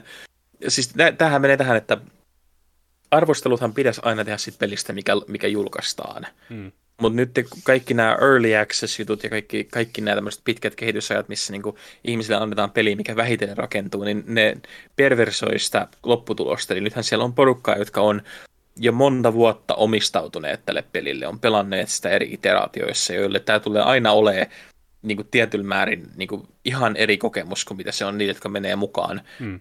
nyt heti niin kuin pääjulkaisussa. Mä itse pelasin tätä silloin, kun tämä ihan e-, ennen kuin Early Access edes tuli, kun tästä tuli tämä pressikoodit. Mm. Ja tämähän oli ihan rikki. Siis yes. hädin tuskin toimi. Joo. Et jos, jos sen perusteella olisi pitänyt silloin antaa, niin sehän olisi ollut ihan katastrofi. Hmm. Ja nyt mä en koskenutkaan siihen sen jälkeen. Mä odottelen, että se kokonainen julkaisu tulee. Mutta niin mä, jos, mut silloin pitää ottaa huomioon se, että, että, että, niin että todella harvalla pelillä on ollut tämmöisiä mahdollisuuksia niin. Niin, niin, luoda tällaista polkua itselleen. Niin, kyllä. Ja mä luulen, että se tulee heijastua niissä arvosanoissa, että siellä tulee olla semmoinen, niin kuin, että onhan tämä hyvä, mutta, ja sitten mm. sillä mutta-sanalla tulee olla tosi paljon painoarvoa. Eli Joo. 80 veikkaisin. Joo, kyllä se varmaan aika samoilla linjoilla. Mitäs mä veikkasin Diablosta? Mä veikkasin 7-8, niin kyllä tämä enemmän tulee saamaan kuin Diablo. Mä sanon 81. Aika, aika vahvasti peesaan teikäläistä. Tota, ollaan päästy listan häntäpäähän. Tästä täs turistiin näköjään pal- vähän pidempään kuin oli tarkoitus, mutta tämä on ollut tosi hauskaa. Hauskaa, tota, vielä, vielä kolme nimikettä nopeasti tähän ennen, ennen pientä paussia. Eli Wow Long Fallen Dynasty. Ah, no tässä mun piti käydä tarkistaa ihan, että saanko mä jotain, jotain sanoa tästä. Eli mä oon tätä päässyt pelaamaan jo. Mm. Uh, mä sanoisin sen perusteella, jos se julkaistaan nyt siinä kunnossa, mitä mä oon sitä päässyt pelaamaan. Koska sen julkaisuhan ei ole pitkä aika enää. Ei Tässä olekaan, niin kuin, ei, puhutaan niin kuin mitä kuukaudesta. Mm. Yllättävän, yllättävän nopeasti tulee. Niin mä veikkaisin 75. Hmm. Huolestuttavaa. Mä oon ollut ihan 80 kerhossa kyllä, mutta tota... Niin, mä, mä haluan, että se tulee olemaan. Mä, mä, mä, toi, mä toivon, koska siis, uh, siis mä katson, Embergot on, on kaikki poissa ja tästä on paljon puhuttukin ja se mitä mäkin näin on asioita, mitä ihmisillä on näytetty jo pitkän aikaa. Uh, tää on, tässä on tosi hyvä peli pohjalla. Hmm. Mutta mulla on semmoinen fiilis, että ne tarvitsisi lisää aikaa vielä sen tekemiseen. Joo, niin että siellä kumminkin sitten lai, kumminkin vähän ilmeisesti pudua ei enää ole, kun kerran ei anneta aikaa enempää. Siellä on, siellä on jo, joku vielä, että mikä mun mielestä niin tuntuu siltä, että um, se tarvitsisi lisää aikaa, se tarvitsisi lisää lämmittelyä, mm. mutta mut samalla jestas mä haluan, että on hyvä. Mä, mä haluan, että tästä tulee hyvä ja tästä tulee hitti, ne saa tehdä lisää näitä. Joo, kyllä, kyllä. Kyseessähän tosiaan Wow Long on Team Ninjan se tämä seuraava, seuraavaksi ilmestyvä teos, jos joku ihmettelee, mikä, mikä ihme Wow Long. Mm, no sulla on siitä jo oman käden kokemus. Mä, mä haluan, mä varmaan on väärässä, mutta haluan mennä 82. Mä toivon, että se tulee kumminkin olemaan hyvä. Mä, mä toivon, että, että me puhutaan semmoisesta niin oikeasti niin neljän tähden pelistä. Mä, mä niin, niin toivon. Mulla on kaikki sormet ja varpaat ristissä, että Joo. siitä tulee semmoinen. Toivotaan. Kolmas, kolmas, tota, kolmas maaliskuuta se selviää näillä näkymiä, ainakin tämän, tämän hetken tiedon mukaan. Tota, Octopath Traveler 2. Uh, Octopath Traveler oli tosi hyvä peli. Se sai hyvät arvosanat. Se oli just se oikeastaan, mitä sen piti olla, niin 80-85 jos sen siinä saralla. Mä heitän jokerin, heitän semmoisen jokeri, tai noppitiedon, että nykyinen ensimmäinen Octopath Traveler on 83, mä sanoin, että se saa tismalleen sama. En olisi yllättynyt. Kyllä. Siis se, se, on, se on oikeasti just semmoinen peli, että se on just sitä, mitä niin se boksi lupaa. Niin, ja joo, se on totta. Jos siitä tykkää, niin siitä tykkää, ja aika harva, joka ei olisi kiinnostunut siitä, niin menee pelaamaan sitä. Mm, kyllä. No sitten, nyt ollaan päästy niin kuin viimeiseen nimikkeeseen, ja tietysti äh, semmoisena disclaimerina vielä sanottakoon, että tosiaan näistäkään kaikista aika harva näistä on julkistettu varmuudella ilmestyväksi 2023. Tietysti niin kuin nyt viimeisimmän tiedon mukaan niin on puhuttu, että nämä julkaistaan niin kuin tämän vuoden aikana, mutta tietysti ihmeitä, no, niin, ihmeitä ja viivästyksiä nämä niin kuin suoraan sanottuna, niin niitä voi tapahtua, joten älkää ihmetelkö, jos joku näistä peleistä nyt sitten ilmestykään vielä tänä vuonna. Mutta sillä olettamuksella ja sillä tiedolla, mitä meillä on, niin nämä on valittu. Ja täällä listan viimeisenä komeilee Final Fantasy VII Rebirth, eli remakein seuraavan saagan osa. Mikä on Metacritic keskiarvo? No sydänhän sanoo, että sen pitäisi olla sata, niin. koska Final Fantasy 7 Remake oli myös sata. Ja eihän näin tullut käymään, mutta mä haluaisin uskoa, että nyt kun me ollaan päästy siitä ensi, äh, ensi shokista ylitte, hmm. että me puhutaan jotain 90 tienoilla. Hmm. Mä sanoisin, että se tulee parantaa joka osa-alueella. Se tulee olemaan paremmin, paremmin balanssissa. Jos ottaa huomioon, että 7 Remake on tällä hetkellä 87 ja Remake Integrate PS5 89, niin mä olen myös sitä mieltä, että se tulee rikkomaan 90 keskiarvon. Tarkalleen ottaen, sulla on 90, mä sanon 91. En suostu ottaa sama.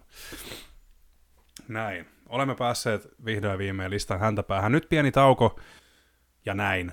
Tähän kohtaan vähän musiikkia. Katsotaan kohta. Nyt se on hetkeksi. Moi.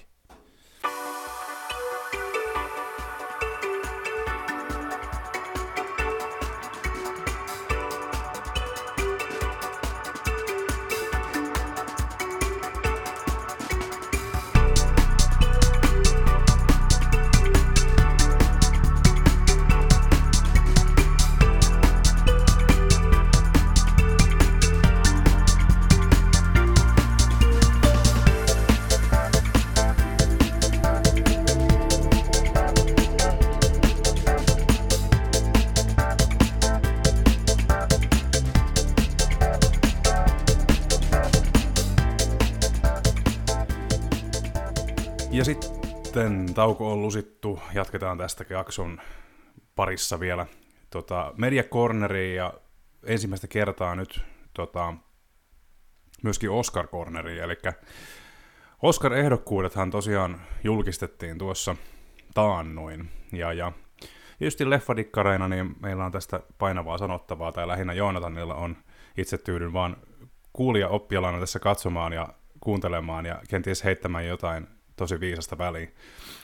Tota, pitemmittä puheita jatketaan tästä, eli ennen kuin mennään tuohon varsinaiseen meat and potatosiin, eli media corneriin, niin tota Oscar-ehdokkaita, heitä on paljon, ja heitä on joka kategoriassa. Ja tota, ö, mitäs mä täältä heittelisin nyt ö, niin kuin tärppejä? Täällä on ainakin tota Elvis, Elvis on kerännyt paljon ehdokkaita, tai ehdokkuuksia. Um, Avatar vastoi kaikkia odotuksia. Mm, sitten täällä löytyy tosiaan ohjaajien puolelta löytyy tuttuja naamoja, kuten Spielberg. Ja tota, näyttelijöiden joukosta niin löytyy, tota, no ne voisi oikeastaan luetella tässä heti, sekä mies että naiseli. Austin Butler Elviksestä, Colin Farrell The Banshees of Inisherinistä, Brendan, Brendan Fraser The Whaleista, mikä on mun mielestä hieno, hieno nähdä. Paul Mescal After, After Sun-elokuvasta ja Bill Nighy Living-elokuvasta. Naisissa Kate Blanket elokuvasta Tar, Anna de Armas elokuvasta Blonde, Andrea Riceborough elokuvasta To, to Leslie, Michelle Williams aina yhtä ihana elokuvasta The Fablemans ja Michelle Yeoh elokuvasta Everything Everywhere All at Once. Tässä tulikin useampi elokuva, mikä tosiaan toistuu sitten näissä, näissä tota, ehdokkaissa, ja, ja kuten, kuten jotkut ehkä ovatkin jo huomanneet, niin esimerkiksi Everything Everywhere All at Once on kahminut erittäin paljon ehdokkuuksia nämä vuoden Oscareissa. Henkilökohtaisesti petyin, koska katson, katson hyvin vähän modern, tai näitä uusia elokuvia silva, niin kuin leffateattereihin tullessa, niin petyin henkilökohtaisesti, että miksi Guillermo del Toron Pinocchio oli vain yhdessä kategoriassa ehdokkaana. Mutta sille nyt ei mitään voi. Mitäs tota Joonatan, herättikö parranpärinää nämä, nämä tota, tämä ehdokaslista? Uh, no sen ohella, että mä oon tosi iloinen, että Everything Everywhere All at Once on näin laajasti saanut ehdokkuuksia, koska mä olin vielä vuosi sitten, kun, ei kun, mitä puolitoista vuotta sitten, kun mä näin se eka kertaa, niin mä olin ihan haltioissani siitä, mutta mä olin ihan varma, että uh, se tulee olemaan liian outo niin kuin valtaväviralle. Mm. Et sille kävi samalla tavalla kuin tuolle tota, ohjaajan aiemmille, aiemmille leffoille, kuten esimerkiksi Swiss Army Man, että se on niin kuin pienissä piireissä rakastettu. Mm. Ja mä oon tosi iloinen, että mä olin väärässä, että näin moni ihminen oli sitten taas niin kuin ihan täysin fiiliksissä tästä leffasta. Mm. Uh, ja toi Michelle Yeoh ja uh, Kei Hei Kwan ja, on, ja toi Stephanie Shu on tehneet kaikki historiaa, että he on ensimmäisiä. Uh, Michelle, Michelle Yeoh ainakin on ensimmäinen tota, naispuolinen näyttelijä, joka tota, on aasialaista syntyperää ja Oscar-ehdokkaana. Ai jaa, okei, okay, nyt vasta. Enpä ole ajatellutkaan. Oscarit ei ole oikein mitään edelläkävijöitä progressiivisuudessa. Mm. Joo, eikö jännä sinällä, kun eikö toi tota niin, Parasite kumminkin, niin eikö se ollut kumminkin Oscar-ehdokkaana? Ö, oli, ja siitähän toi tota, naissivuosa taisi mennä jopa tuonne tota, Koreaan. Aivan, mutta niin, tota, niin, mutta niin kuin pääosissa kun puhutaan, niin ei ole ollut. Joo, kyllä. Ö, mä tietenkin on ihan hämilläni, että mitä helvettiä joku Top Gun tai Avatar tekee tuolla parhaan elokuvan tai parhaan käsikirjoituksen ehdokkuuksissa. Hmm. Mutta mä tunnetusti en pitänyt kummastakaan. Joo. Sä oot uh, sen hyvin selväksi varsinkin. Hy- hyvin, hyvin, hyvin selväksi. Mutta sen sijaan meillä on, että, että Banshees of Inisherin saa näin paljon rakkautta, ja samoin, että Elvis, ne on molemmat hienoja elokuvia.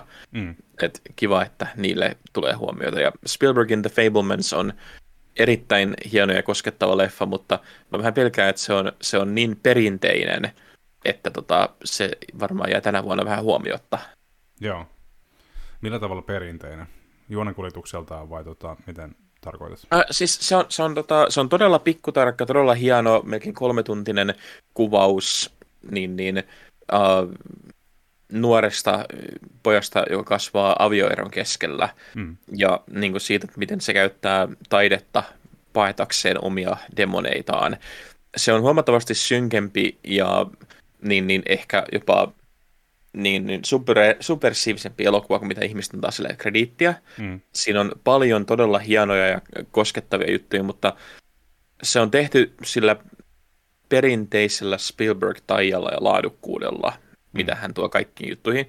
Ja mä luulen, että porukka tulee katsoa, näkee vaan sen pinnan siitä, että vaikka, niin kuin, vaikka se on mun mielestä jälleen kerran upea elokuva häneltä, mm. niin se, se voi olla, että, sille, että tänä vuonna, kun on näin radikaalisti erilaisia elokuvia, kuten Everything Everywhere All at Once, mm. että se ehkä erottuu joukosta silleen huonolla tavalla tällä kertaa, vaikka, se, ei, niin kuin, vaikka se ansaitsisi parempaa. Joo, kyllä, kyllä. No jännä nähdä, miten sen kanssa käy. Tosiaan tästä listasta, parhaan elokuvan listauksesta, niin tosiaan itselle tuttuja elokuvia on kyllä, mutta en ole tosiaan tainnut nähdä kuin Top Gunin ja tota, tota, itse asiassa Elvistä menin, olin menossa katsomaan kesällä, mutta se jostain syystä sitten jäi, niin, niin tota, tässä täytyy vähän kirjaa ehkä ennen kuin nämä varsinaiset Oscarit on, että pääsee vähän tarkemmin ottamaan kantaa siihen, että mikä elokuva aidosti on ansainnut, ansainnut vuoden elokuvan tittelin. Tota, kuten tuli todettua, niin iso pettymys itselle oli tosiaan se, että Guillermo del Toron Pinocchio, kä, niin kuin käsityönä tehty Pinocchio, jos näin voi sanoa, niin ei tuohon listalle päätynyt, mikä on vähän sääli, että tota, animaatio ei, ei tota niin, niin päässyt, päässyt siihen arvokkaaseen joukkoon, mutta yhtä lailla olen iloinen siitä, että se on niistä, niitä leffoja, joita tuli katsottua, heti aika, aika pian sen jälkeen, kun se oli ilmestynyt. Ja olen todella iloinen, että semmoinen elokuva on olemassa. Ja sitä suosittelen kyllä lämpimästi muillekin. Joo, Pinokkiohan on siis aivan uskomattoman hieno ja kaunis elokuva. Et mm. Todella iloinen, että se tota, on, on ainakin edes tuolla parhaan animaation pystiä hakemassa. Mä luulen, että se on tehty sen takia, että tässä on aika paljon tätä Hollywoodin uh, politiikkaa mukana. Mm. Et jos katsoo esimerkiksi niin parhaan elokuvan ehdokkuuksia, hmm. niin All Quiet on the Western Front on parhaan elokuvan ehdokkaana, mutta se on myös parhaan ulkomaalaisen elokuvan ehdokkaana. Joo. Tämä on todennäköisesti silleen, että se todennäköisesti aika varmaan tulee voittaa tuon parhaan ulkomaalaisen elokuvan. Hmm. Uh, ja sillä tavalla ne voi ainakin sanoa, että se oli niinku ehdokkaana, mutta se ei nyt sano sitä parasta elokuvaa. Ja sitten ne pystyy antaa parhaan elokuvan jollekin niinku ehkä vähän perinteisemmälle Joo. pätkälle. Kyllä. Uh, mutta sitten niinku samalla tavalla niin ne, ne voi yllättää ja sitten se menee niinku, uh, käy niinku tuon Parasitein kanssa. Mutta mm. mä, mä, oon, mä oon myös hyvin yllättynyt, että All Quiet on the Western Front, vaikka mä pidän siitä hyvin paljon, se on tosi hieno elokuva ja hieno päivitys mm. vanhaan. Um, mä oon yllättynyt, että se on näin suuresti voittanut ympäri maailmaa nyt palkintoja. Mm. Kyllä, um, kyllä. Mutta tietenkin mä, mä itse on myös, että mun, mun yksi lempielokuvan tekijöitä, uh, Ryan Johnson, on jälleen kerran Oscar-ehdokkaana uh, Glass Onionin käsikirjoituksesta. Hmm. Että tämä on nyt hänen, olisiko se toinen vai kolmas Oscar-ehdokkuus. Jännä muuten, että tosiaan Glass Onion ei nyt sitten ihan, ei, sekään ei päätynyt sitten parhaiden elokuvien listalle, mutta hyvä, että jotain gloriaa on sieltä tyrkyllä. Mä luulen, että se on vaan tänä vuonna oli niin, niin kova tota toi uh, tarjonta. Hmm. Et siis ihan niin kuin, mieletön toi tota, niin, niin, uh, elokuvavuosi. Joo, kyllä, kyllä. Mielekkästä, mielettömästä elokuvavuodesta puheen ollen, niin tuosta katoin tässä, että parhaasta, parhaasta tota ääniraidasta on ehdokkaana tosiaan uh, All Quiet on Western Front, Volker Bertelman, elokuvasta Babylon, Justin Hurwitz, The Banshees of Inisherin herran nimeltä Carter Burwell ja Everything Everywhere, niin poispäin. Son Lux ja kukapa muukaan kuin John Williams elokuvasta The Fablemans, niin tota, mitä sanot, jos John Williams vie Oscarin näin niin kuin kypsässä 90 vuoden iässä? Uh, mä olisin yllättynyt, koska toi, siis se on hieno, hieno soundtrack, todella hieno soundtrack, hmm. mutta niin tota, siellä on esimerkiksi, mä luulen, että kovat kilpailijat on just toi Carter Burwell ja Everything Everywhere in Son Lux. Uh, niillä on ihan mielettömän kovat uh, musiikit, jotka on todella erilaisia myös tänä vuonna. Mm. Uh, Hurwitzin ja Volker Bertelmanin musiikit oli ihan ok. Babylonista en pitänyt ollenkaan. Mun mielestä siinä ei toiminut oikein yhtään mikään, ja mä en, niin kuin, mä en näe sille kovinkaan vahvoja mahdollisuuksia. Mä oon itse vähän harmissani, että esimerkiksi toi Nathan Johnsonin uh, musiikki Glasshandista ei sano ehdokkuutta, koska siinä on todella hienovarainen ja todella onnistunut musiikki. Mm. Ja itse asiassa toi, tota, niin meidän uh, konsolifilin toimituksesta, niin meidän oma Emmi uh, huomautti myös, että vaikka Batmanin musiikkia ei välttämättä kuuntelisi niin kuin omillaan, se on erittäin mainiosti tukee sitä elokuvaa, mitä se kertoo, tai mitä se kuvaa. Joo. Eli uh, Michael Giacchino olisi kyllä ansainnut huomiota kanssa niin, niin hienosta uh, musiikista huonossa elokuvassa.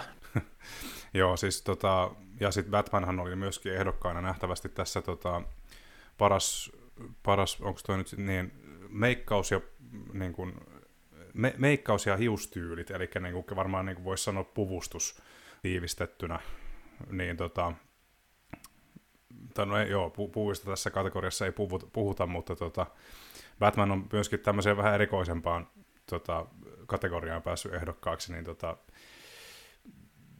Joo, miksei.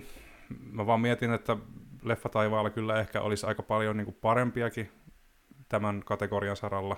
En tiedä, mitä mieltä oot.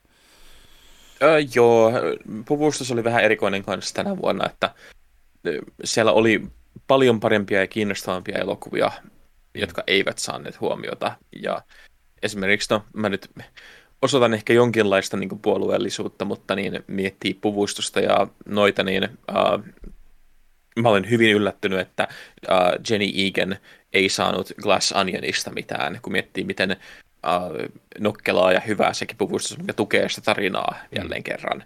Mutta siis tämähän on, tämä costume design tänä vuonnahan on siis täysin Elviksen hävittävissä. Mm. Et Catherine Martin teki ihan uskomatonta työtä uh, luomalla Elviksen eri aikakaudet uudestaan ja tekemällä niistä niin freesejä ja luomalla niissä mieletöntä kuvakerrontaa siinä puvustuksessa. Mm, kyllä, ja Elvis, Elvis on tosiaan niin kuin, ihmettelen suuresti, jos Elvis ei niin kuin mitään voittaisi, että kyllä tota, on, on hyvin, hyvin tota, todennäköistä, että sieltä jotain palkintoja on tulossa. Tosiaan vähän väärin tässä näköjään luin hienosti, eli Batman oli tosiaan ehdokkaana vaan näissä meikkaus- ja tota, hiustyyli kategoriassa, että puvustuksessa se ei ollut mukana. Toisin kuin Joo. esimerkiksi Black Panther, joka oli molemmissa, niin kuin myös ö, Elvis. Tota... Ja Black, Black hmm. Panther on siitä että se on ensimmäinen Marvel-leffa, mikä on saanut näyttelijätyöstä niin ehdokkuuksia. Hmm. Aivan. Ja ei, ei sinänsä yllätys, toi on todella hieno rooli tota niin, uh, tuolta tota niin, uh, näyttelijöiltä siinä leffassa, mutta edelleenkin niin kuin, Angela Bassett, joka on saanut siis aiemmin Tina Turnerista ehdokkuuden mm. melkein 20 vuotta sitten. Uh, mulla on jännä fiilis, että tämä on, tää on, tää on tosi hienoa, että hänet huomioitiin, hyvä rooli, uh, mutta vähän tuntuu hassulta. Se, se tuntuu todella erikoiselta, että toi rooli kaikista viime vuoden rooleista niin kuin saisin huomioon, kun miettii, että sitten mm. olisi ollut, ollut niin kuin, esimerkiksi toi uh, Emmett Tillistä kertova elokuva Till jätettiin täysin huomiotta, mm. vaikka siinä oli ihan mielettömiä uh, naisosia. Ja sitten vaikka toi niin, niin The Woman King ei ollut mikään erityisen hyvä elokuva, niin siinäkin oli esimerkiksi niin kuin Lashana Lynch olisi ollut niin kuin todella hieno mm. uh, nähdä tuolla ehdokkuuksien listalla. Mm. Kyllä. Tota, ennen, kuin mennään, to, ennen kuin mennään Oscarista eteenpäin, niin täytyy myöskin hiukan tota, no, kajastaa valoa näille tota, pikku, pienemmille elokuville. Eli näkyykö siellä sinun mielestä ö, lyhyt elokuvissa, joko dokkareissa tai ihan normi, normiosastolla, niin näkyykö siellä mitään semmoista, mikä oli sulle tuttu ja mikä ansaitsee sen ehdokkuuden ehdottomasti? Uh, no siis mä oon kanssa noin kaikki kattonut ihan Dunin puolesta. Uh, Best Documentary Short Filmista, niin ehdottomasti toi Elephant Whisperers ja Stranger at the Gate on molemmat kovia. Mä niitä lämpimästi suosittelisin. Mm. Uh, sitten tota niin best niin, niin short filmista ihan jos mennään, tai best animated short vaikka aikanaan, niin The Boy, The Mole, The Fox and the Horse on, uh, mä näin sen tuolta tota, Lontoossa elokuvafestareilla, ja se oli semmoinen, mikä pysäytti ja on edelleenkin mielessä. Mä olisin hyvin yllättynyt, jos se ei tule voittaa. Mm. Uh, ja Best Live Action Short, niin uh, näistä ehkä vähän vähemmän itse lämpesin, mutta niin Ivalu ja La Pupille oli mun mielestä tosi hyviä, mutta ne oli oikeastaan niin kuin kaikki semmoisia, että niissä on niin paljon tota, niin, tota, lahjakkuutta, mm. mutta jotenkin he vähän, vähän ehkä niin pännii se, että tämä live action short-alue on edelleenkin semmoinen, minne niin kuin, annetaan kaikkien niin kuin päästä. Että nyt esimerkiksi niin kuin täällä on kilpailussa Alfonso Cuaron esimerkiksi on mm. yksi näistä lyhäritekijöistä, mikä, mikä ehkä niin kuin vähän... Uh, en mä nyt sano, että se on epäreilu, mutta se on silti niinku semmoinen, niinku, että et, kun tämä on ollut se paikka, mistä noi nuoret elokuvan tekijät ponnistaa, tai ne, jotka on niinku ensimmäistä kertaa pääsemässä, mm. niinku tekee jotain. Niin, niin uh, et esimerk... päällä. Joo, niin esimerkiksi niin toi Cyrus Nashvad, joka on tota, niin Red Suitcasein ohjaaja, niin uh, tämä on niin hänen ensimmäisiä duuneja, ja tota, uh, todella hienoa jälkeä tehnyt, ja mua armittaa, että siinä saattaa käydä se, että äänestäjät niin kuin, tunnistaa Quaronin nimen ja ne luo sillä semmoisen niin automaattisen, tota, uh, niin kuin, että tämä on niin kuin, uh, parempi kuin muut. Niin, tämä on, tulee semmoinen mielikuva, että tämä on, automa- niin just, että tämä on automaattisesti parempi, kun täytyisi antaa kumminkin kaikille reilu, reilu mahdollisuus. Niin.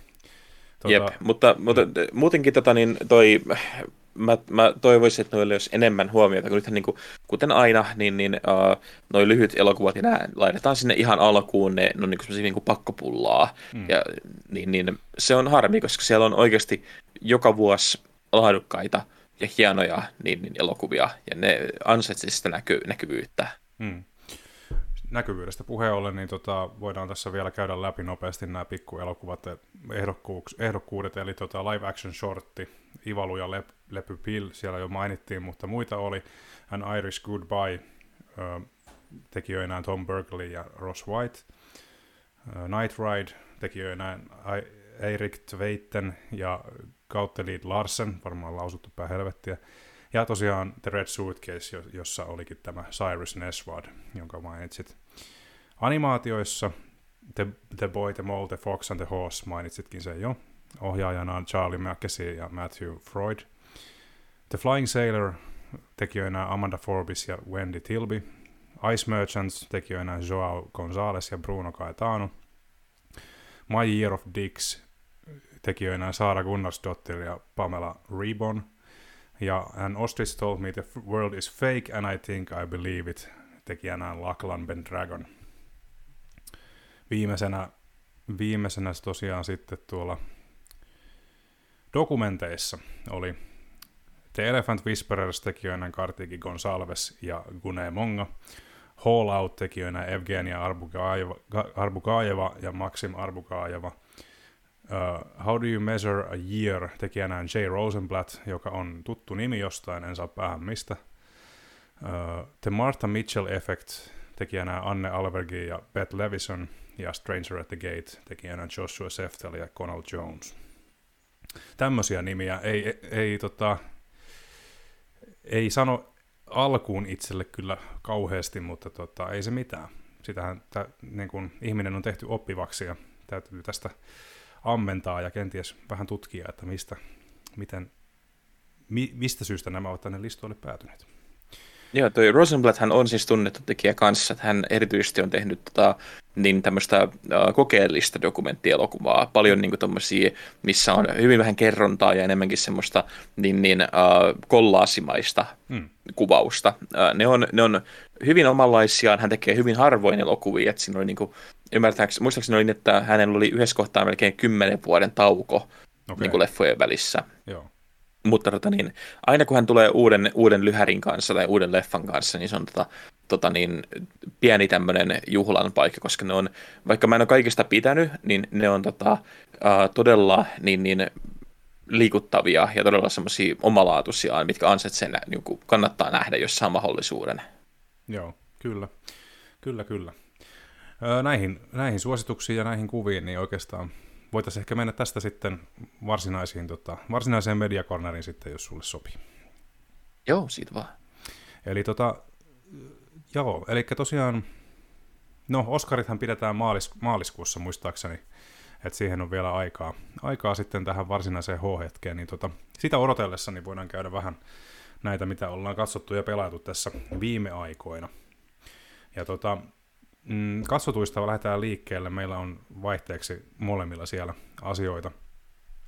Tota, itse, jos saan törkeästi aloittaa, niin tota, kävin katsomassa Tixin perinteisessä Bio Grand leffateatterissa A Man Called Otto elokuvan, eli tota, tämän Tom Hanksin uuden, uuden öö, tähdittämän uuden elokuvan, joka perustuu ruotsalaiseen kirjaan, joka öö, alkuperäisteoksen nimeä en millään muista, Manson Heter Uwe, olisiko ollut. Ja tota, mielenkiintoinen elokuva. Se myy, markkinoidaan draamakomediana, mutta ei siinä mun mielestä kyllä, oli hauskoja juttuja ja niin kuin, tavallaan tämmöistä trakikoomista, mutta ei, mikään, ei varsinaisesti ole mikään naurukomedia. Et mun mielestä hyvä elokuva kylläkin, en, en, en niin kuin pahaa sano siitä, voin, san, voin suositella kyllä muillekin ehdottomasti, mutta tota, mutta mut, aika draamavetoinen, aika, miten mä nyt sanoisin, harmaa sävyinen. Mutta hyvä, hyvä elokuva. Tomppa on edelleen vireessä. Ootko muuten nähnyt itse tuota? Öö, joo. Mitä sä itse Äm, pidit? Äh, se oli elokuva. Se oli, se oli elokuva. No niin. äh, siis se oli, se oli, se oli semmoinen, että se, se oli puhtaasti sillä, että Tom Hanks on hieno näyttelijä ja hieno mies. Hmm. Uh, et ilman Tom Hanksia se olisi ollut aika pitkälti tyhjänpäiväinen. Uh, mä en sitten alkuperäisestäkään pahemmin tykännyt. Ne oli, tai ne oli molemmat, niin kuin, ne oli molemmat juuri niin kuin, täysin katsottavia elokuvia, jotka mä unohdin heti, kun mä kävelin teatterista ulos. Joo. Kyllä, kyllä. Kyllähän sitä niin kuin, Tomppa sitä kannattelee kyllä aika vahvasti, että, että, että se täytyy itsekin myöntää, mutta ei se, ei se välttämättä väärin ole, jos kerran tota, kumminkin teatterista ulos kävelessä on kumminkin suhteellisen niin kuin, mukava, mukava fiilis ja semmoinen niin kuin, semmoinen tunne, että ei harmita maksaa elokuvasta. Niin, e-, ei mennyt aikaa hukkaan, ja se on oikeastaan se, mitä niinku siitä niinku haluaisikin mm, saada kyllä. irti. Kyllä. No sitten seuraavaksi, tota, tota, en tiedä ketkä muistavat vielä Toni Halmeen, mutta tota, hyvin kontroversiaali kaveri, joka kävi aina Pohjois-Amerikkaa ja Japania myöten vähän painimassa ja nyrkkeilemässä. Öö, katsoin siis Viikinki-dokkarin, noin tunti 20, tunti 30 kestävän Toni Halme dokumentin, ja tota, kyseisessä dokkarissa keskitytään aika vahvasti siihen Tonin populismiuraan ja semmoiseen niin kuin, pahennuksen, yleisen pahennuksen aiheuttamiseen, ja hänestä hieman käydään läpi sitä lapsuutta ja nuoruutta, mutta, mutta, ja, mutta tota, niin sitä ei, se on aika, loppuviimein aika vähissä, se on tota, todennäköisesti osittain siksi, ettei sitä materiaalia välttämättä ole niin paljon saatavilla. Olkoonkin, että hän esimerkiksi VV, nykyisessä VVEssä kävi painimassa jonkun aikaa. Sieltä sitä materiaalia varmasti on, jos haluaa, jos he on sitä valmiita luovuttamaan. Toni Halmen kaltaista ihmistä,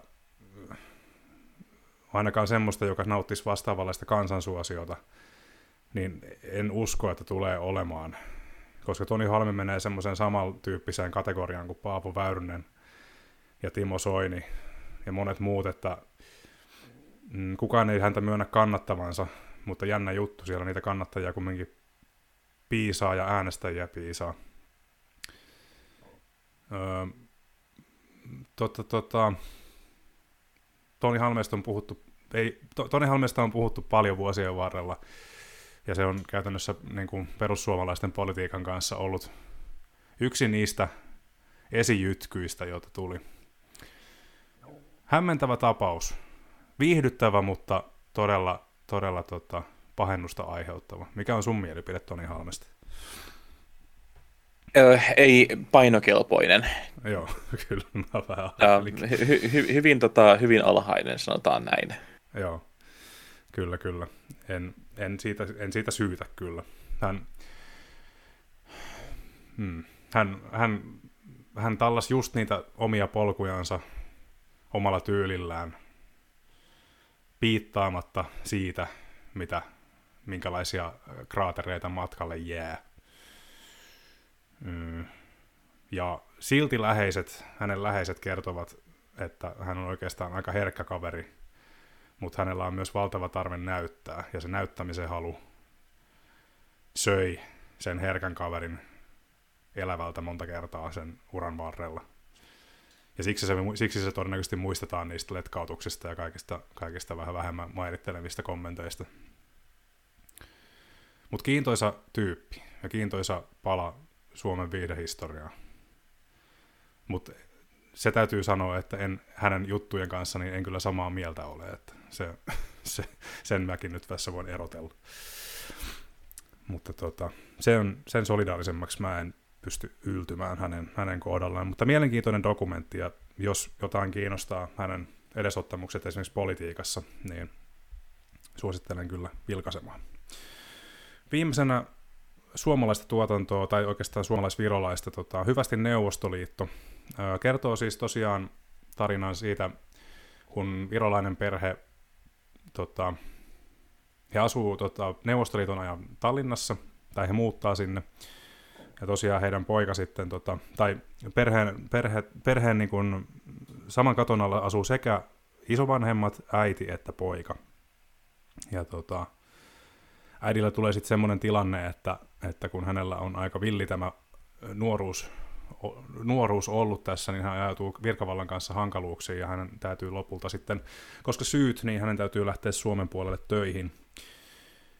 Ja hän tekee sitten semmoisen diilin, diilin tota, neuvostovirkamiehen kanssa, että kahden vuoden ajan niin hän maksaa semmoista pientä provikkaa sitten tälle virkamiehelle ja kun homma on kasassa, niin sitten hän pääsee muuttamaan pojan kanssa Suomeen. Aikaisemmin se ei onnistu, koska hän on vahingossa vähän läpsässyt neuvostosikaa, niin tota, ei pääse aikaisemmin muuttamaan. Mutta mielenkiintoinen tarina, mielenkiintoinen, mielenkiintoinen ajankuva. Neuvostoliitto, kuten todettu, ja Venäjä varsinkin nykyään, niin ei ole kovassa huudossa. Mutta ne ajat on ollut niin uskomattoman erilaiset, että mun mielestä se on lähinnä niin kuin siinä mielessä, siinä mielessä niin kuin virkistävää katsoa sitä meininkiä, että joku oikeasti on voinut elää tällä tavalla. Onko tämä sulle tuttu tämä tota, elokuva? Näkemin Neuvostoliitto.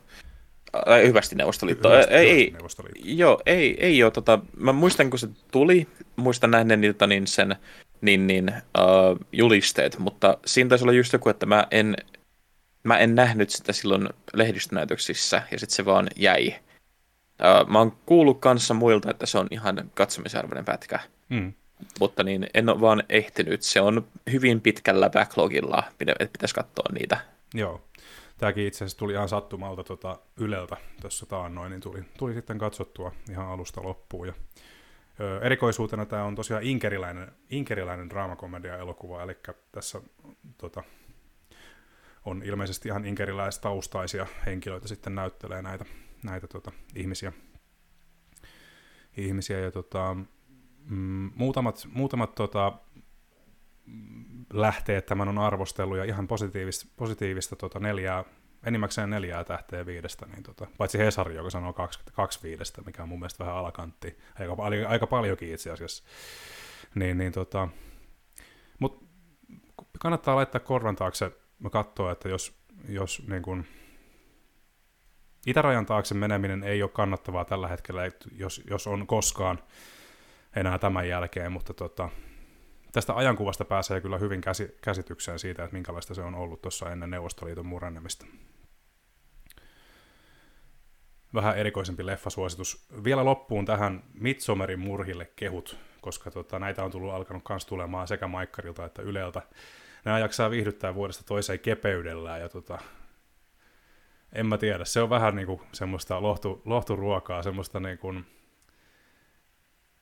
öö, niin kuin en mä tiedä, Posit- semmoista mie- miellyttävää, katsottavaa, hienoja maisemia, hyvää näyttelijätyötä, varsinkin niin kuin pääkaksikolta.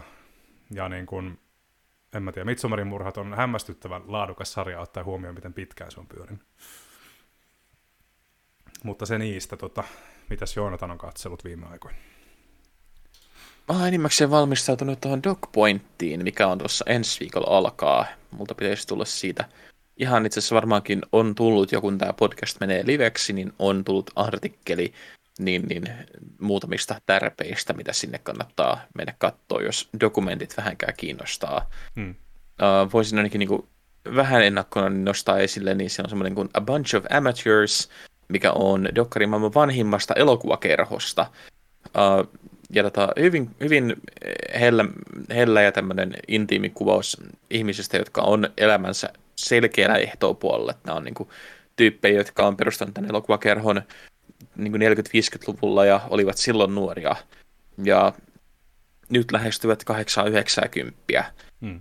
Ja äh, aika on jättämässä heistä ja elokuvakerho härituskin niin pärjää ja koronakin kurittaa sitä, kun eivät pysty järjestämään tapaamisia. Ja tämä todella, todella hienosti kuvaa sitä yhteisön tärkeyttä. Se kuvaa todella koskettavasti sitä, minkälainen voima elokuvilla on, minkälainen voima elokuvan tekemisellä on. Hmm. Ja just se, miten intohimo sellaiseen, kun, se, kun kerran niin kuin elokuvaan rakastuu, niin se ei, ei lähde kulumallakaan pois. Uh, todella, todella hieno leffa, suosittelen hyvin, hyvin lämpimästi. Uh, Sitten siellä on semmoinen niin, niin kanssa, mikä on uh, vähän raskaamman puoleinen, varsinkin jos niin kuin, välittää niin kuin just luonnosta, ympäristöstä tai mistä, niin kuin siitä, että minkälainen meidän planeetta tilanne on, niin All That Breathes, mikä on kahden veljeksen taistelu yhden liitohaukan puolesta Delhin saasteiden keskellä. Mm. Ja siis, kuten voi arvata, niin Delhi tai mikään muu suurkaupunki ei enää ole kovinkaan niin, uh, ystävällinen paikka eläimille. Mm. Ja tota, se, on, se on hyvin raskasta, koska se taistelu sellaisen tota, niin, niin sen eläimen oikeudesta ei ole niin kuin vaan tietenkään vain se taistelu, se on myös sit se, että tämä on myös samaa ilmaa, mitä me hengitetään, tämä on meidän ympäristö, ja tämä ei ole enää niin kuin elinkelpoinen kenellekään. Mm. Uh, todella, todella hieno leffa kanssa, todella, dokumentti, ja uh, oli raskasta katsottavaa, oli, oli välillä todella vaikea katsoa, Joo, mutta just, just sen takia suosittelen lämpimästi. Uh, Leffateatteriin on tulossa nyt, niin, niin tällä viikolla on tullut nyt, kun tämä podcast tulee ulos, on tullut erittäin hieno korealainen pätkä kuin Decision to Leave, mm-hmm. uh, Park Chan-wookin uusi elokuva, joka on niin, niin se nyt kuvailisi, murhamysteeriä, draamaa, uh, erottista psykotrilleriä, vähän kaikkea yhdessä. Uh, Tämä on Oldboyn tekijältä siis, eli hmm. uh, varmasti niin, jos se Oldboy maittoi, niin maittaa tämäkin. Oh. Ihan, ihan yhtä niin kuin älyttömiin sfääreihin ei mennä kuitenkaan, mutta todella niin, niin hienosti kuvattu niin elokuva yhtäaikaisesta niin kaipauksesta ja myrkyllisistä ihmissuhteista, jotka niin muodostaa niin vahvan osan ihmistä, että siitä ei pääse pakoon. Sanopas vielä se elokuvan nimi. Decision to Leave. Okei. Okay. Old Boy-tyyppinen kama kyllä kiinnostaa, niin tuota täytyy pistää korvattaksi. Ja ensi viikolla tulee Banshees of Inisherin, joka on tämä Martin McDonaghin, eli uh, In Bruges ja uh, Three Billboards Outside of Ebbing, Missouri, niin hänen uusin elokuva, mm. missä on Colin Farrell pääosissa ja uh, on nyt saanut niin, niin huikean määrän suosiota. Colin Farrell ja uh, Brendan Gleeson on molemmat Oscar-ehdokkaina niin, niin noista rooleistaan. Kertoo kahden pitkäaikaisen kaveruksen niin, niin vaiheista, kun toinen heistä yllättäen ilmoittaa, että hän ei halukkaan enää olla ystäviä. Mm. Ja he asuu hyvin pienellä saarella, missä ei oikein ole mitään muuta elämässä kuin niin, niin iltaisin niin, niin tuolla pubissa hengailu. Joo. Ja kun yllättäen yllättäen toinen leikkaa toisen pois elämästään, niin se pistää kaiken niin mullin mallin, että siitä ei niin kuin pääse pakoon millään tavalla. Mm. Uh, mä oon nähnyt sen nyt neljä kertaa nyt viimeisen puolen vuoden aikana, ja joka kerta on ollut palkitseva eri tavalla. Se, on, se oli mun viime vuoden lempielokuvia. Uh, mä suosittelen sitä ihan varauksetta kaikille, jotka tykkää hyvistä hyvistä elokuvista, jotka niin on tosi pienimuotoisia, mutta ne on niin hienosti näyteltyjä ja niin uh, syviä, että ne jää pitkäksi aikaa mieleen, että niistä ei pääse vaan eroon, vaikka mitä yrittäisi tehdä. Mm. Uh, ja vielä viimeisenä The Fablemans, mistä puhuttiinkin aiemmin, Spielbergin kaunis, kaunis kuvaus omasta nuoruudestaan, mutta toisin kuin monet muut elokuvat, missä ohjaaja menee kuvaamaan omaa nuoruuttaan tai rakkauttaan elokuvia kohti, niin tämä ei ole semmoista navan tuijottelua eikä semmoista itsesääliä, vaan tämä on oikeastaan pelottavan tarkka niin, niin luotaus siihen semmoiseen, missä Spielberg keskustelee katsojan kanssa, että miten elokuvat on hänelle ollut pako hänen omista demoneistaan, miten elokuvat on antanut hänelle mahdollisuuden purkaa omia traumojaan, mm. ja miten hän näin vanhalla jällä pystyy katsoa taaksepäin ja nähdä, että hänen päätöksensä, mitä hän oli tehnyt nuorena, semmoinen ehdottomuus mm. omista vanhemmistaan, ei ole välttämättä ollut oikea. Hmm. Joo. Uh, todella, todella hieno elokuva. Uh, se tulee ensi kuun lopulla ensi iltaan. Ja tota, nyt, nyt jo alan hehkuttamaan sitä, että ihmiset pistää kalentereihin sen, koska se ansaitsee oikeasti kaiken, kaiken mahdollisen huomioon mm. uh, sieltä me historian parhaimmista elokuvan tekijöistä. Mm.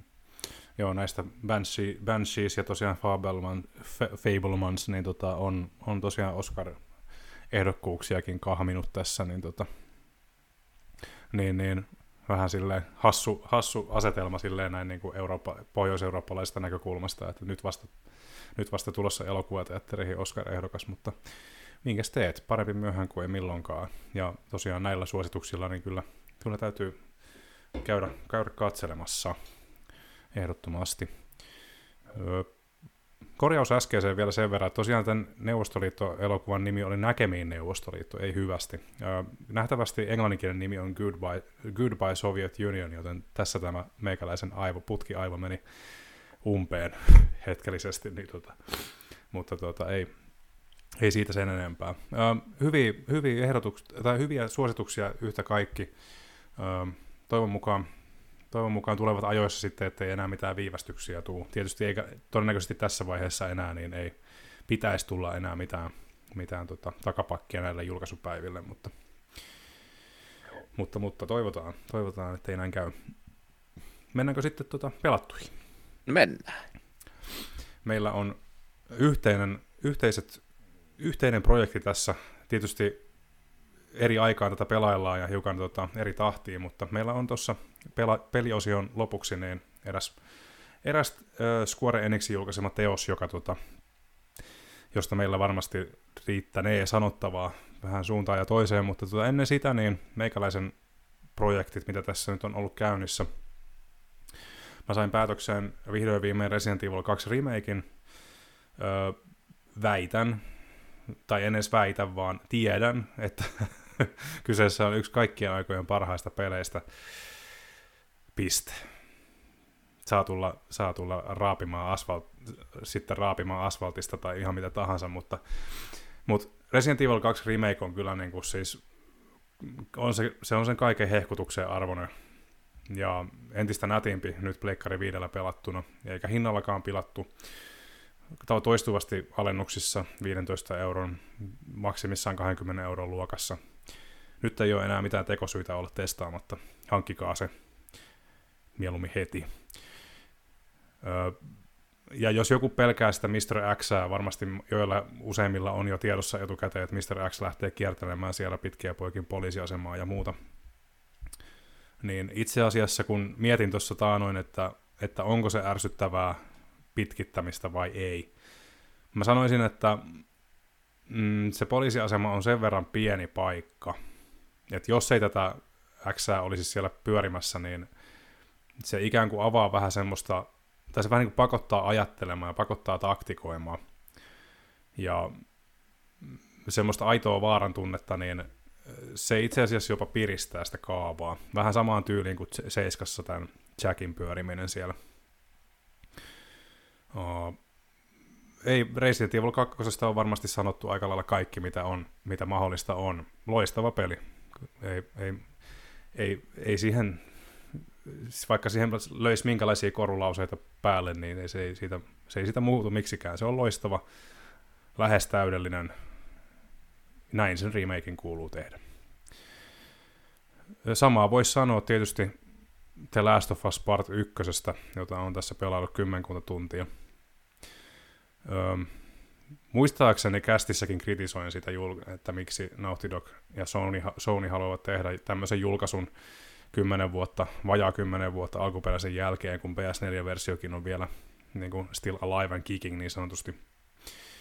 Mutta nyt olen toisaalta iloinen, että näin tietysti niin kuin tarjoushaukkana sen löysin tuossa ennen joulua. Ehkä 40 euroa, 35 euroa, mitä se nyt olikaan. Niin toisaalta mä oon hyvin iloinen, että he päättivät tämän tehdä, koska olin unohtanut, miten hyvä tarina Last of Usissa on. Ja mun mielestä tämä on yksi niistä pelihistorian tuotoksista, mikä ansaitsee kyllä mahdollisimman hienot, hienot raamit. Ja tota, nyt juuri ilmestynyt TV-sarja menestyy myöskin ja kehutaan, kehutaan kovasti ja puhutaan, puhutaan jopa kaikkien aikojen parhaana videopeliadaptaatona, niin Last of Usilla kyllä menee hyvin tällä hetkellä. Ootko Joonatan samaa mieltä, että Last of Us, tota, mit, tai mitä sä oot ylipäätään mieltä tästä julkaisusta, minkä he päätti tehdä tuossa viime vuoden lopulla tuosta ekasta osasta?